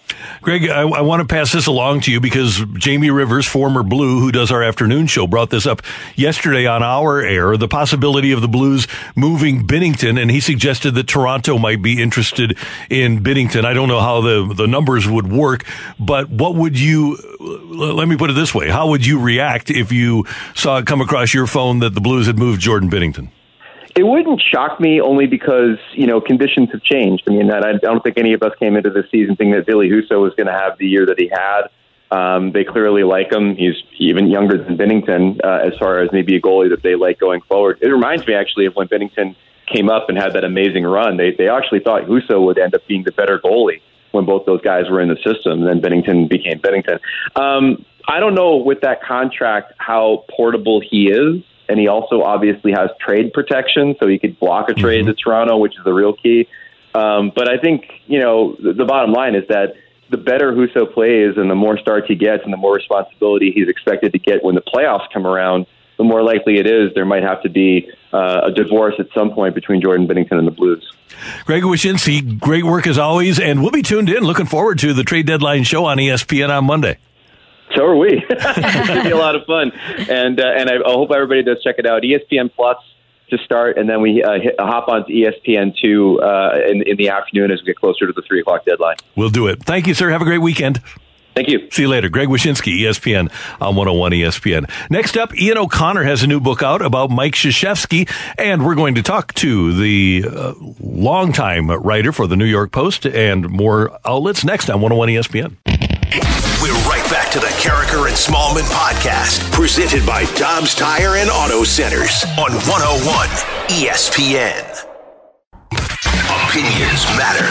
Time now for today's big thing with Karraker and Smallman on 101 ESPN. Brought to you by Together Credit Union, here for St. Louis, here to help you achieve more with your money. Michelle Smallmon, Randy Karraker, and Ian O'Connor is one of the greatest and most prolific writers of our time.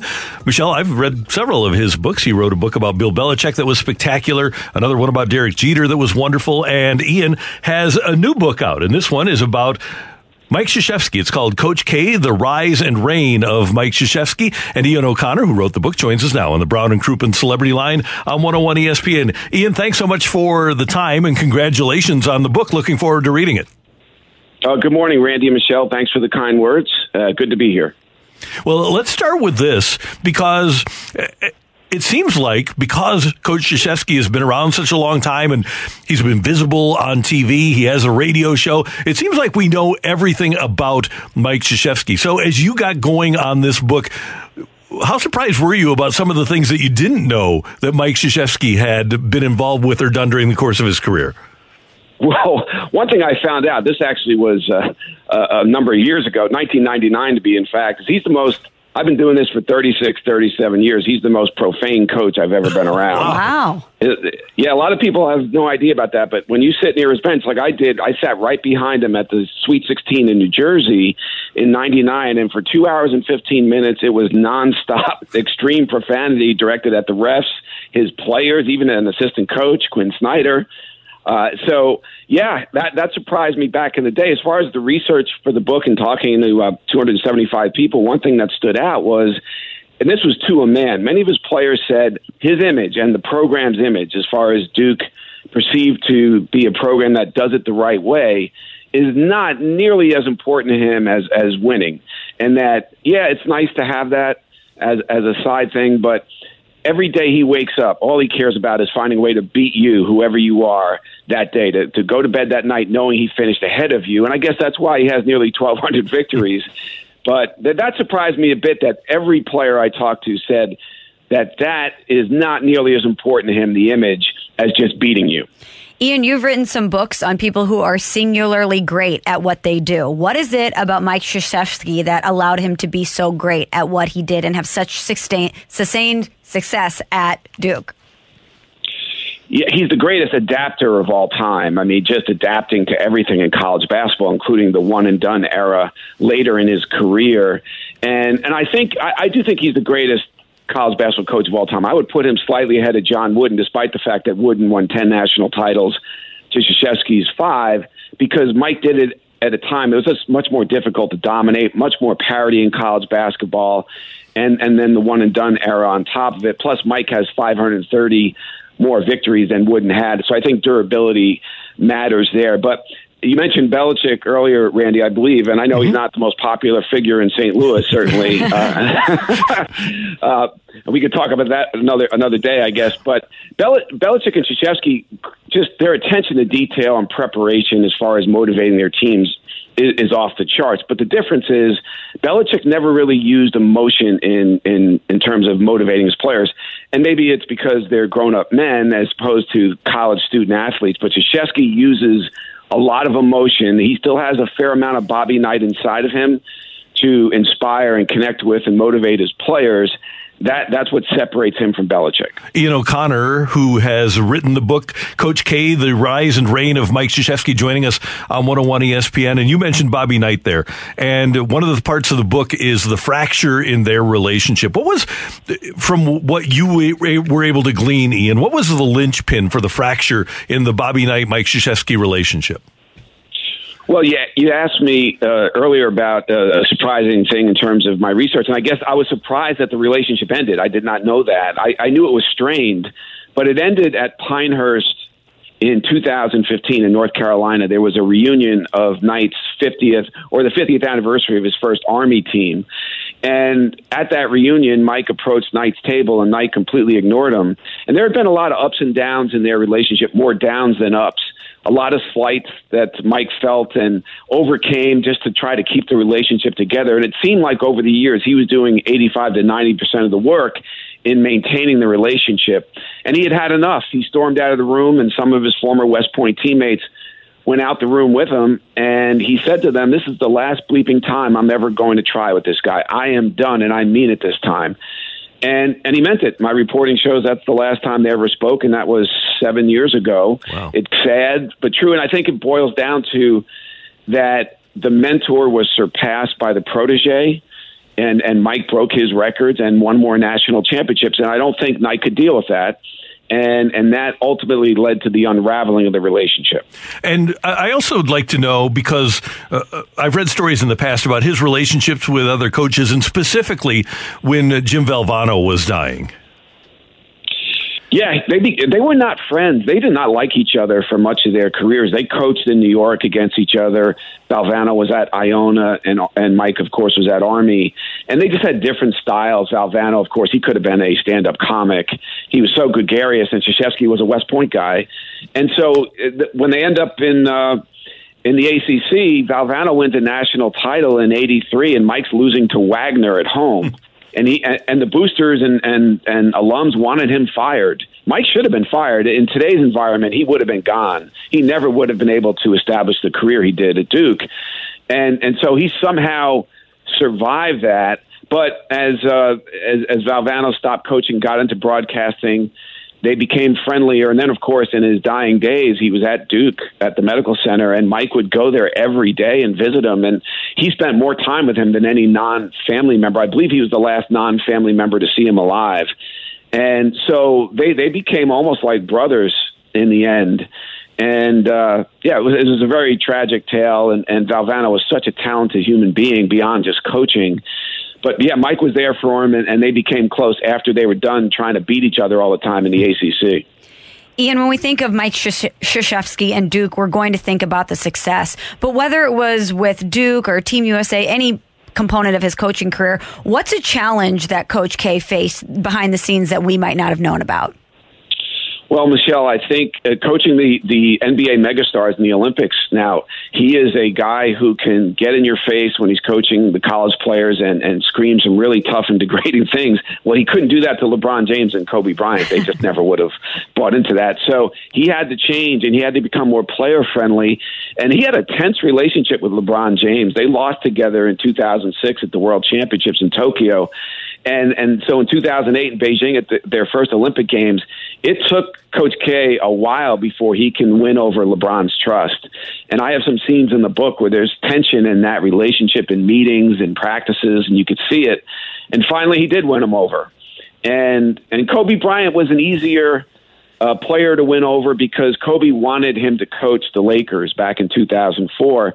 And if Kobe had gone to college out of high school, of course he didn't he would have played at Duke. So so that that relationship with with LeBron James was something that uh, he really had to work on.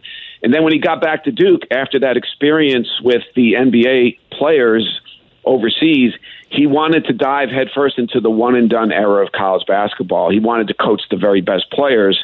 So all of a sudden, you see him recruit John Wall. He lost him to Kentucky. Then he gets Kyrie Irving, and the one and done players who won him the national title in 2015. So, again, he's a guy who evolved and changed in ways that Bobby Knight never did, and that's why he surpassed him.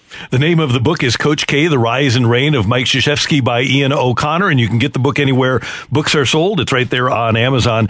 Ian, the, book garnered headlines a couple of weeks ago in the week leading up to Coach K's final home game with the, the fact that he made that phone call to Tommy Amaker about the head coaching job at Duke and the speculation that he still wants to be involved in running the program. Can you guys gi- give us kind of a, ca- a capsule of that, of uh, the sense that you get about him still wanting to be involved?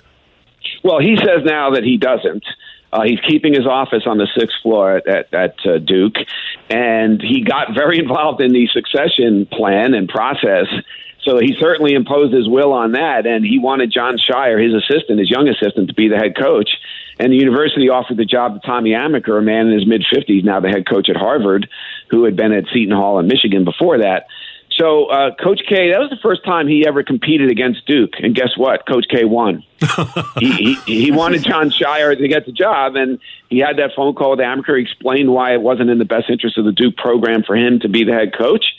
And Amaker could have told him to take a hike and take him the job, but he didn't. He decided he had a great life at Harvard, and and it would be an uncomfortable existence in Durham if he took the job under those circumstances. So Scheyer got the job, and right out of the gate, he signed the number one recruiting class in America. So it's hard to argue with that. And finally, Ian, it is remarkable when you look at what's transpired on the basketball landscape over the last couple of years, specifically there in the ACC with the retirement of Coach K and Roy Williams. And you are writing about it here with his retirement.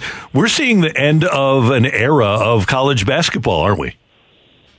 Oh yes, and and I think maybe even if you could just stretch it out to higher education, yeah. I, I think in, in the history of American colleges and universities, I don't think one school ever paid more money to a single employee in this country than Duke paid Mike Krzyzewski over 42 years, and so I, I don't think we'll ever see something quite like that again. There's just an awful lot of change in college sports. Is it possible? Uh, that somebody would, would stay 30 plus years at a school? Yeah, I guess so. But I don't know if that person is going to win five national championships and go to 12 Final Fours and win 1,200 games. So it, it's a staggering, iconic career, which is why I wanted to do the book in the first place. And yeah, I don't think we'll we'll see another Mike Krzyzewski anytime soon. Well, whenever you do write a book, it's guaranteed great reading. We appreciate you taking some time. Congratulations on the book, Ian, and we'll be checking it out. And we advise everybody that's tuned in to do, do so as well. Well, thanks so much, Randy and Michelle. It's my pleasure. Thanks for having me. Thanks, Ian. Ian O'Connor. The name of the book is Coach K: The Rise and Reign of Mike Krzyzewski. And I thought it was interesting, Michelle, that he brought up the fact that Krzyzewski, if he had those first few years now, he would have been fired. Mm-hmm. And I got the sense in listening when we had Travis Ford on a couple of weeks ago, he was talking about how the, basically the same thing, how they were patient with him. I think it's so important for schools to have continuity and be patient. Now, they're never going to be again. If you don't win in three years, you're out. Yeah. But if you give a coach a chance to build a program and not just have a, a really good team in the third year, I think that's the way to go in college sports. I, you're right. After year three, if you're not winning at a certain clip, you're out. And half the time, those those coaches don't even have a team filled with their own players yet. Mm-hmm. It's unbelievable the demands that are put on them to turn around programs that are usually in pretty bad situations that they inherit and do it quickly. That's Michelle. I'm Randy, and this is 101 ESPN. Thanks to Ian O'Connor for joining us. Coming up, Joe Vitale as the Blues get ready for a weekend of action. Joey V next on 101 ESPN.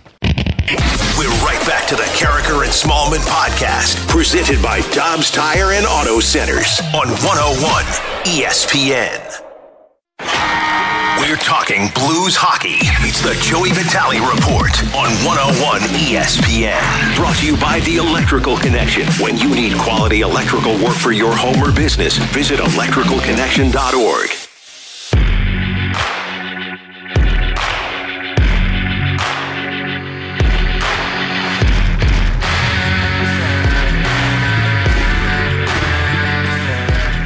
Two of Joe Vitale's former teams played last night at Enterprise Center. The Well, his current team is the Blues. Of course, he's the broadcaster for the Blues, and the Pittsburgh Penguins are the team that drafted him, and he came up with. And I'm guessing there were no mixed emotions at all last night. but I'll bet you were happy to see a competitive game, though. Hey, Randy, good morning. You know, I was really excited to see a competitive game, and I think that especially in that third period, just uh, run and gun style hockey, right after that Barbashev goal, the Blues really came alive, and the Pittsburgh Penguins really came alive, too. And both teams fought to the very end. Overtime shootouts. It was exciting. Uh, some of the best players in the world on the ice last night from a great sold-out crowd there for St. Patrick's Day. So not much more you can ask for, except maybe one point at the end of the day. Uh, Joe, we know that the Blues have had some difficulties in overtime this season. Why do you think that is? You know, Michelle, I think it's the biggest thing as I noticed is you know the, the influx and the overturn of players this year, as far as other players stepping up uh, that weren't stepping up over the last couple seasons here. You know, you look at newcomers and Brandon Saad and Pavel Buchnevich, uh, especially players like Jordan Kyrou, Robert Thomas. From a point production standpoint, these are the guys. This is this is kind of becoming their team. So at the beginning of the year, I think Craig Berube kind of did what he had to do and, and get these guys some cookies as far as playing them in overtime, a three on three situation, especially with their speed, because with three on three hockey, there's so much open ice where you're going to want fast guys like Jordan Kyrou, who can obviously be a production um, standout in those kind of situations. Now, the downside to that is, and I think where Craig Berube has uh, seen the, the growth that still needs to happen, is with those young guys, you have to keep in mind being defensively savvy is really important in overtimes. And that's where maybe now, where I think Craig Berube is starting to kind of shift a little bit more to the veteran guys because, you know, you look at last night's game with Perron playing and Tarasenko, we saw O'Reilly a lot, Colton Parayko, and we didn't see much of Jordan Kyrou. Uh, Obviously, Robert Thomas was out of the lineup because he's not feeling well. But some of the younger players that he has gone to earlier this season, uh, there have been some mistakes that he has seen from the defensive side of things, and now he's going to start to shift that. So it's going to be interesting to see as this season continues more over time if he continues to go with this veteran group. I think that that's where you're going to see maybe a little bit of a difference in the outcome. Joey V, you mentioned St. Patrick's Day, and uh, for people that I actually did pay attention, there were like four or five days in my life where I paid attention in school, and I was aware of the fact that when Italians started arriving at Ellis Island in New York City, the Irish, who had been an oppressed group before, they kind of took it out on the Italians. And so, yeah, the, the Italians, Michelle's uh, very Italian. Uh, uh, I just want to know have you guys been able to put that past you, and did you wear green yesterday? Wow. yeah, no- nothing like salt in the wound. Yeah, you know we uh, we have moved past it, and I think that's what uh, what's great about the Italian culture and the Irish culture, for that matter. You know, you don't, you don't hold on to grudges awful, uh, you know, too awfully long. Yeah, this was 1880, so it was like 140 years ago. Italians known for never holding grudges, Joe. no, yeah, especially Sicilians. You know, it's funny. It's funny about Sicilians. Sicilians get the worst rap of any probably uh, demographic. I would think in Italy, and, and Michelle knows this. And like my nana, he was from um, Cinisi, Sicily, and he was a very, very brash man, like just very tough. Uh, tough to get along with. If he loved you, he loved you, but for the most part, he didn't like many people. Just a hard worker, and he, he was always kind of looking over his shoulder. And you think about why that is. You know, the, the funny thing about Italy, especially the island of Sicily, which is kind of off the coast there, uh, it has been taken over by more countries than I think any any territory throughout the history of the world. So that kind of gives you an idea of, of constantly you're over they were looking over their shoulders and someone's always trying to take their land. They're kind of right in the middle of this huge this huge continent, these oceans, all these countries are kind of mixed all around, so people are constantly taking them over. Uh, that's number one. And then the other thing, which is even cooler, I learned I learned about, especially for the Sicilians, is there's in Sicily it's, a mountainous area, right? Mount Vesuvius is all all around there, and so they they look at it like there's not a lot of plains, so farming wasn't really an essential thing. So what do they do? They, they were they were she, they were shepherds, they were sheep herders, right? So they have sheep up in the mountains, and they would produce milk and cheese and all those kind of things like that. So at night, when the sheep are obviously, um, you know, and, and the shepherds are, are attending to their sheep, uh, all these Sicilians were, they had to constantly be sleeping with one eye open, like, like, like you hear from the movies The Godfather. But they really did because of, of wolves and people around that were going to try to steal their sheep.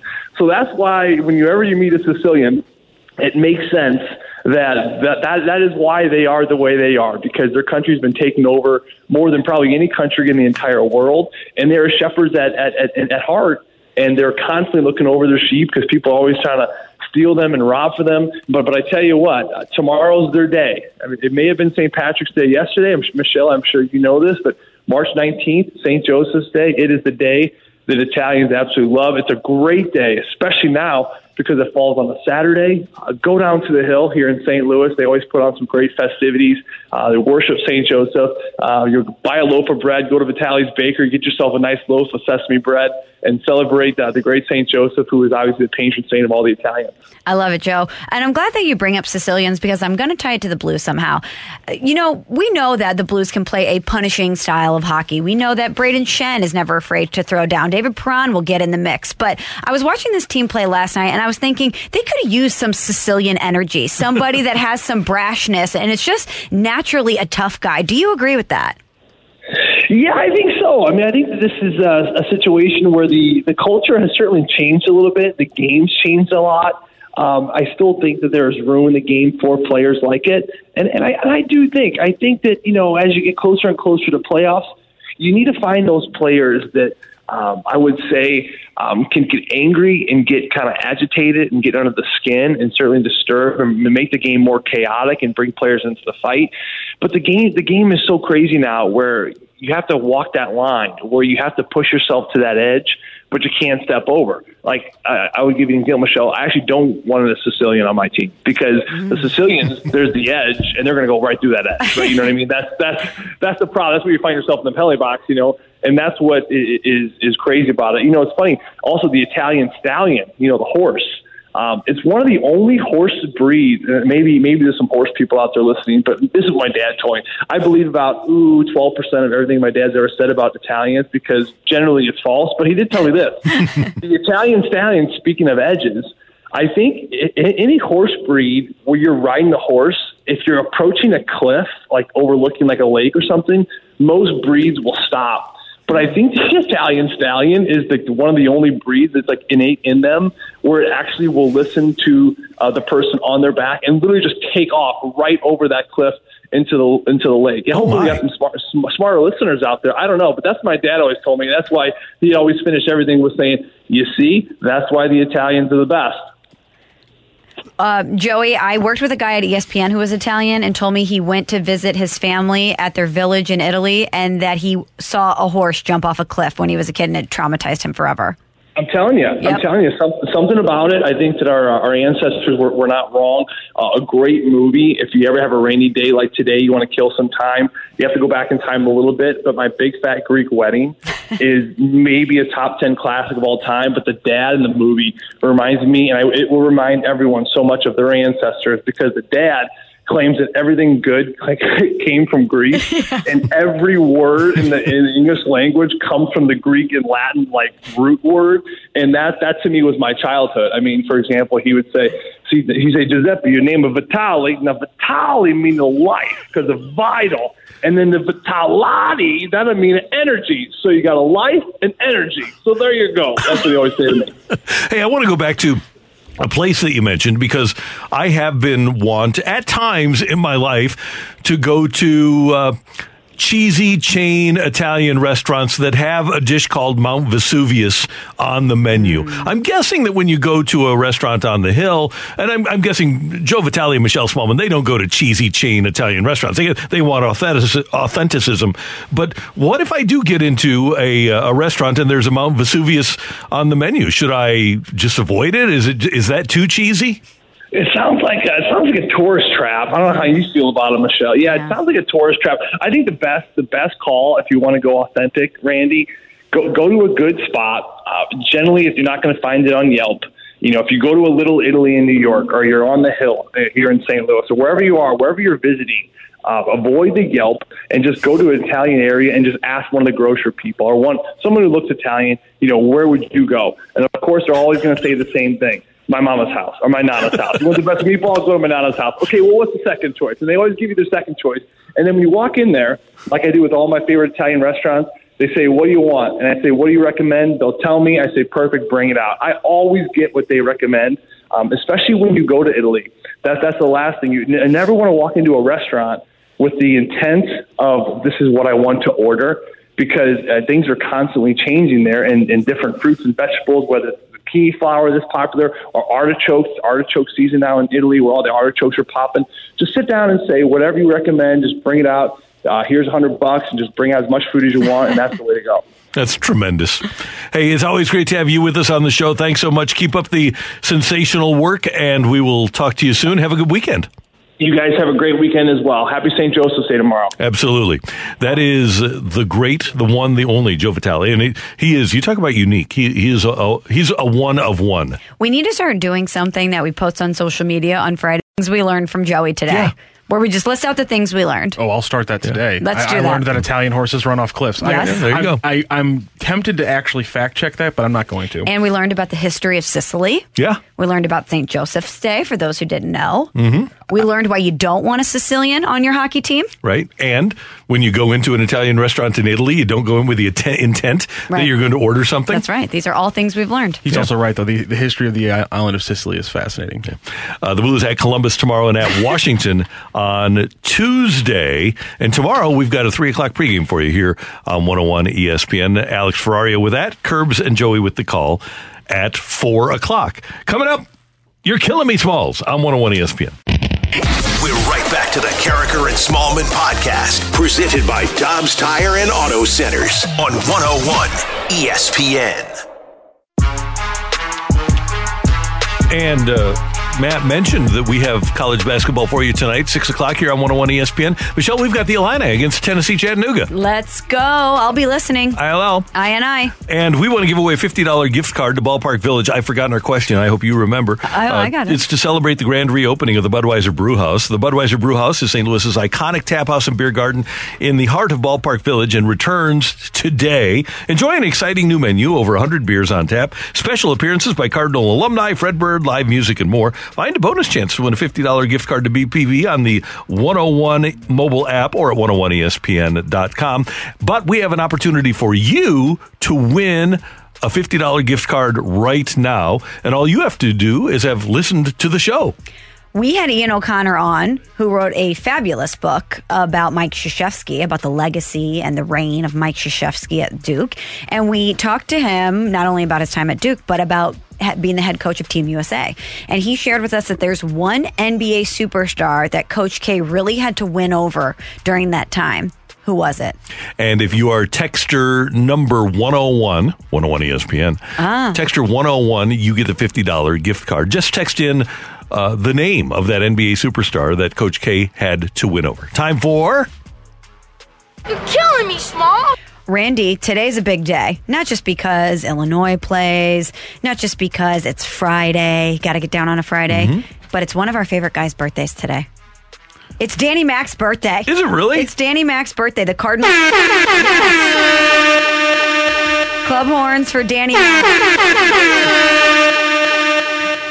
Danny Mac will be calling the first spring training game of the season. The Cardinals tweeted out that it was his birthday. Adorbs that the Cardinals are tweeting out happy birthday for Danny Mac. But everybody head on over to at Danny Mac TV on Twitter and wish our favorite guy, a guy that used to sit with us here on Thursdays and Fridays and we miss, a happy birthday. Yeah, let's send him a text right now and see if he.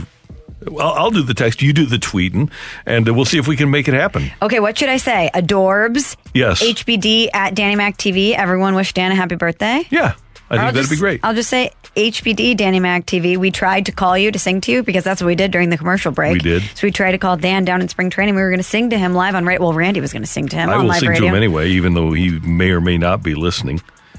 You want me to try it? I think he is not listening. He's probably getting ready for the game, which is why he didn't pick up our it's phone a- call. Uh, he's doing it from St. Louis. Do you have Stevie Wonder in you? Yeah, but he's he's you That's know the question. If you got the Stevie Wonder version in you, I want to hear that. getting the happy birthday? Yeah. Go ahead, Yeah, he might be getting focused. The game doesn't start for another two hours and 20 minutes or Yeah, but whatever. Dan's a professional. You know, first game of the se- it's the first game of the season. He's getting ready. That's true. Uh, I will do happy birthday to you. Happy birthday to you. Happy birthday, dear Danny. Happy birthday to you. There we go. Happy birthday, Dan. Yep. You're killing me, Smalls. A lot of upsets in college basketball last night, Randy. A lot of upsets. But uh, one game that wasn't was Indiana St. Mary's. Indiana fell to St. Mary's 82 53. It was an absolute blowout. But that's not what people are talking about from this game, Randy, because early in the second half, the ball actually bounced over the backboard and it got stuck under the shot clock. People were trying to get it out. They couldn't dislodge it. But don't worry, because some Hoosiers, in a positive way, not a negative way, some Hoosiers cheerleaders came in and they saved the day. We got Toss holding Pfeiffer. That's Kelly is not tall enough. Major issues here in Portland. Why don't we get a new ball? Why, why don't the cheerleaders, they're used to going up high. Let's get it. yes, get the cheerleader up. Get her up there. This is how you do it. Give her the mob. No, she's got it. What a play. what an unbelievable call. And it was Nathan Paris and Cassidy Cerny. They were the ones that stepped in to get the ball. But take it or leave it, guys. Uh, a late take it or leave it. That play and that call will be in one shining moment. I will take that. It has to be. It was so good. Oh, you what saw a the play. cameraman get the close up of her. You're guaranteed that's in one shining moment. It deserves to be. It was so good, but I just loved the call so much that I needed to play it. That's very funny. I love it. You're killing me, Small. So we know, Randy, that the Cleveland Browns, they were looking past Baker Mayfield. They had their eyes set on Deshaun Watson, and Deshaun said, "Mm, not for me. Thanks for flying out here. Thanks for the offer, but Cleveland, mm, don't think so. Which brings up the question, what does that mean for Baker Mayfield? He knows that they don't want him. He knows that he's their second option. You don't want to be this anyone's second choice. No. Especially when you've been living in their stadium, right? I mean, you've been doing everything True, for them, right? Well, Baker Mayfield let it let it be known yesterday that he wants out. He wants a trade. Adam Schefter tweeting that Baker Mayfield told ESPN it's in the mutual interest of both sides for us to move on. The relationship is too far gone to mend. It's in the best interest of both sides to move on. What do you think about that? Baker wanting out. I've been thinking about this a lot, Michelle. I think it might be the worst player in the history of sports to demand a trade. No, there's got to be someone worse than Baker to demand a If trade. you're num- one of the other 31 tr- teams. Are you giving up a number one draft choice for Baker Mayfield? I am not. No, he's he's just not that great. He's okay. You're right. Uh, w- worst players have demanded trades. I was going to say Col- Baker Mayfield or Colby Rasmus. Well, Colby's dad actually demanded. That's true. his Was trade. Colby's dad, you're Colby's dad. Uh, but Tony Rasmus, right? yeah, that's right. I booked him on a show he's- once. Nice guy. He. Uh, the thing is. Uh, let's just put it this way: Baker Mayfield's not good enough to be going around demanding trades. But if you're Baker, your ego's burned, okay? You're feeling it. Well, usually you get an ego from being good. True, but Baker's thinking uh, it was all Baker's the- thinking he's good and he's wrong. Yeah, he's thinking it's all these other things around me. It was Odell who w- wasn't doing what he did in LA when he was in Cleveland. It's it's not me. It's the coaching staff. It's whomever. He's not thinking that it's him, Randy.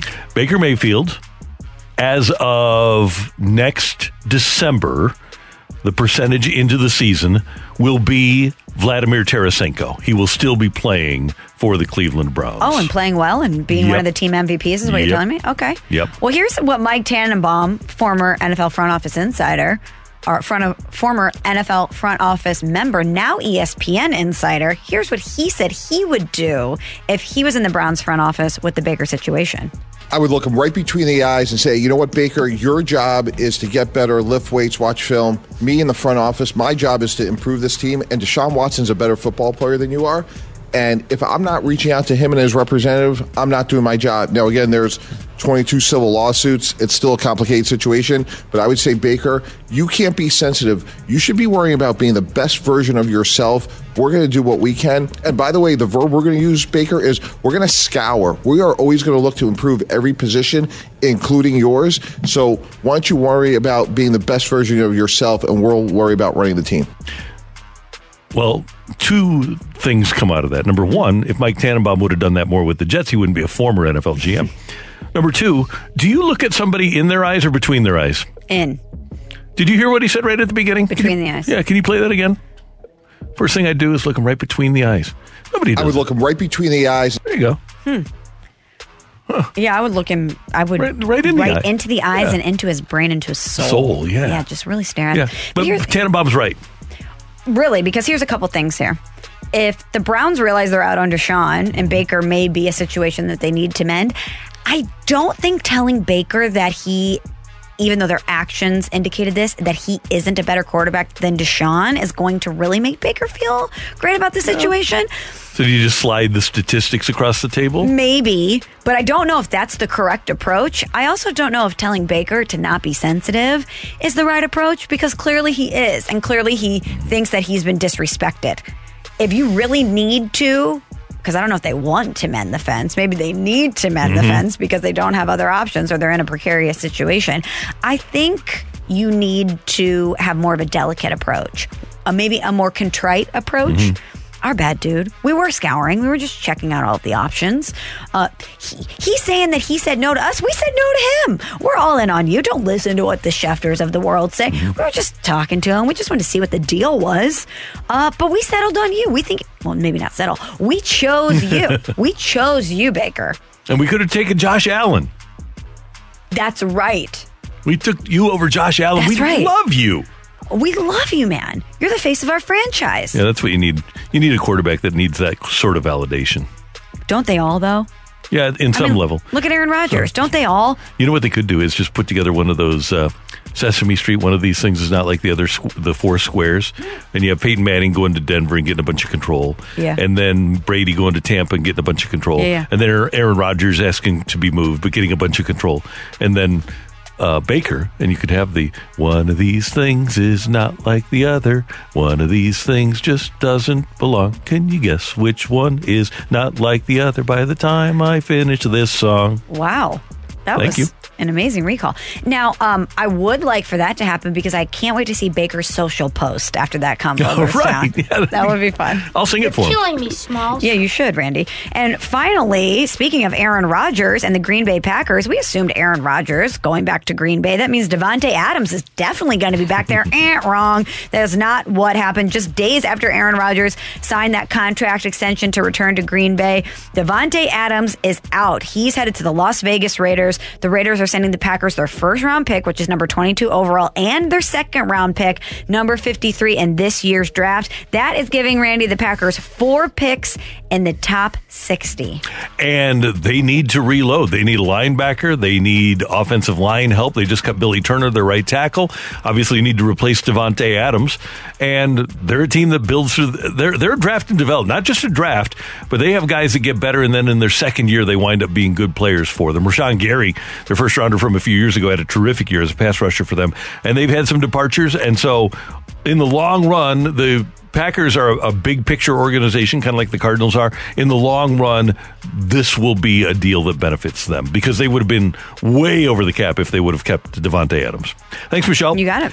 Coming up, we're going to uh, tell you who the winner is of the $50 gift card from Ballpark Village and get you ready for the balloon party on 101 ESPN. We're right back to the Karraker and Smallmon podcast, presented by Dobbs Tire and Auto Centers on 101 ESPN.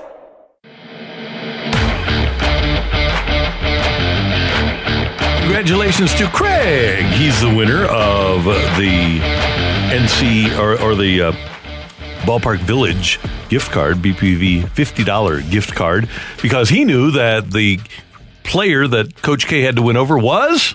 LeBron James. LeBron James. Well done. Great Thank you, job, guys. thank you, so, uh, yeah, you want to head down to the uh, grand reopening of the Budweiser Brew House at Ballpark Village, and congratulations to Craig. And oh, by the way, you can still get a $50 gift card to Ballpark Village. Just go to the 101 ESPN app or go to 101ESPN.com. And don't forget that the fellas today are going to be over at Max downtown, all 101 ESPN broadcasting NCAA tournament action throughout the day with the midday show and the fast lane, food, the coldest beer, 101 giveaways, plenty of screens to watch, all the first round madness and more live today for the tourney at Max Downtown Alton leading up to Illinois and Tennessee, Chattanooga coming your way here on 101 ESPN at 6 o'clock. Michelle? Yes. What's your current mental state regarding your fighting Illini? Positivity cocoon. Okay. Now, talk to me at it's 5:50 tip, Mhm. 6:50 Eastern. Talk to me at 5:30, 20 minutes before game time. That's when I start to get real nervous. Okay. Because that that feeling when you lose, ugh, it's the worst. I don't want to lose another Final Four team in the first round. I've already done that once. Yeah, and you said that they would win, so I think you got your, you know, your curse, your uh, prediction that always ends up being the opposite out of the Mhm. way. So thank you for that. Yeah. By the way, Glad you didn't pick them to win. yeah. Great. Randy can only jinx one program this week. My question is: Is it the Illini or the Cardinals? You wore orange today, though, in, in support, which I appreciate. Yeah, I'm support. Well, Tennessee I was Chattanooga's gonna say orange Tennessee's too. playing Oh, yeah, that's right. Oh, and it's not an Illinois shirt either. It's No. just an orange. Oh, I see I'm what sorry. you're doing uh, here. That that I think the shirt he chose it predates to later on in the tournament when the Tennessee Illinois matchup comes up. And look at look at the look at the bright shade of that of that shirt, yeah. Michelle. Yeah. Good point. Michelle, The march to a championship starts today. Positivity cocoon. couple of uh, texts or a couple of uh, responses. You had me place the picture of me kissing the Stanley Cup on May 1st, 2019 Mhm. on the socials. And I'm actually getting pretty positive reviews. Well, yeah, Randy, they won the Stanley Cup. Exactly. Kiss it every year if we can get the same outcome. It's so different now that they've won. This was decades of heartbreak in the most unreal fashion, year after year after year. And you know what? You don't kiss the cup. I mean, I guess you do, and it worked out. You're very lucky it- worked out, Randy. You would be public enemy number one. Imagine this Game 7 mm-hmm. the Blues lose the Stanley Cup final. Mm-hmm. Then they look like they're going to reload, go for it again. Pandemic stops them in their tracks. Not a great bubble team. If we were sitting here today on March 18th, 2022, and the Blues still had not won the cup, everyone would blame you. That was a risk Now, that you took. Conversely, Yes. I was with the cup in a studio in 01 and didn't touch it or kiss it Hmm. or even get my photo taken with it. If I would have then, we wouldn't have had this long wait. They would have beat true. Colorado in the conference finals and gone to the Stanley Cup and won it in 01. But it had to be 2019. It had to be worst to first. It had to be Berube as the coach who gave the ic- iconic speech before Game Seven. Uh, Layla. There were so many storylines that were unreal for that year. It had to be 2019. But all I'm saying, Randy, is you're lucky it worked out. It was a risk. But maybe we're unlucky that I didn't do it in 20, 2001. Maybe we maybe we could have had one a lot earlier. How about this? We call up our buddy Rob Manfred. We get a, a, hold, a hold of the hunk of metal, otherwise known as the Commissioner's Trophy. Why don't we get a hold of that? You can. Now, where would you kiss that? On one of the flags on the base? Yeah, probably. It's Yeah. different. The cup, you know, anywhere you go. By the way, major league players, I never want to see you smile again while your team is losing. Right. And I never want to see a pitcher practice his motion again. If Rob Manfred can't practice his golf swing, pitchers can't practice their motions. if you are going to stand for Rob Manfred, who was smiling and laughing I'm after they're announcing re- that they're canceling I'm games, you talking, go right ahead. I'm talking about ridiculousness. You're right. It was ridiculous that Rob Manfred would laugh. But isn't it ridiculous? It was that, ridiculous. Isn't it ridiculous that players would laugh when their team is down 10 to 1? No, It's not. no, it's not. So what's the difference? camaraderie? Well, Team chemistry. you don't think Rob Manfred had to have camaraderie with Dan Halem and, and uh, Dick Monfort? No, because if here's the thing, Randy, if tr- it's a team that's trying to win. If- that's that's the same thing. if players are down in a game and they're laughing, we could look at them and say, you know what, they're going to get them the next game. Look, they're loose. They're loose. They're having Oh, a good yeah, time. yeah, they're going to get the next time. and Rob Manfred did, Hmm. right? They're playing. You know what? Today, first game. It was a risk. It worked So out for him, just cup. like it worked out for you. I see why you're on his side. Great job today by our producer engineer, the one and only Matt Rocky. Thank you, sir. Pleasure. Uh, Michelle, this has been wonderful. ILL. I and I. See you guys Monday. We thank you for tuning in, texting in, and being a part of the show for all of us. Enjoy the balloon party coming up until Monday morning at 7. Have a great weekend, St. Louis. You've been listening to the Karraker and Smallmon podcast, presented by Dobbs Tire and Auto Centers on 101 ESPN. Hi, this is Chris Howard, host of Plugged In with Chris Howard. The College Football Playoff Committee made their decision on Sunday, and as much as I loathe the idea of Ohio State losing their way into the College Football Playoff, I 100% agree with OSU making it in over Bama. Nick Saban citing some hypothetical point spreads to prove his point that the tie deserve a spot in the college football playoffs holds little substance when you consider Bama's best win is over Texas. No, the committee got it right. TCU had a great season with far more ranked wins than Bama and didn't deserve to lose their spot after playing a surging Kansas State in a championship game. And Ohio State, while not playing some of their best ball later in the season, was still 12 0 until they came face to face with my Wolverines. While the college football playoff system isn't nowhere near as good as it could be, it's better than what we had. And in a few years, it will be better for all of college football. Hi, this is Chris Howard, host of Plugged In with Chris Howard. Get the latest odds and trends for every professional and amateur league out there. From football to basketball to soccer and esports, we've got it all at betonline.net. And if you love sports podcasts, you can find those at BetOnline as well. And don't forget BetOnline for the NHL, MMA, boxing, and golf. Head to the website today or use your mobile device to learn more. BetOnline, where the game starts. Grab a 30-day free trial of Live by Live Plus, and you'll get unlimited skips, commercial-free music, and all of the podcasts and live streaming events you can handle. Visit livexlive.com slash podcast one to learn more and start your free trial.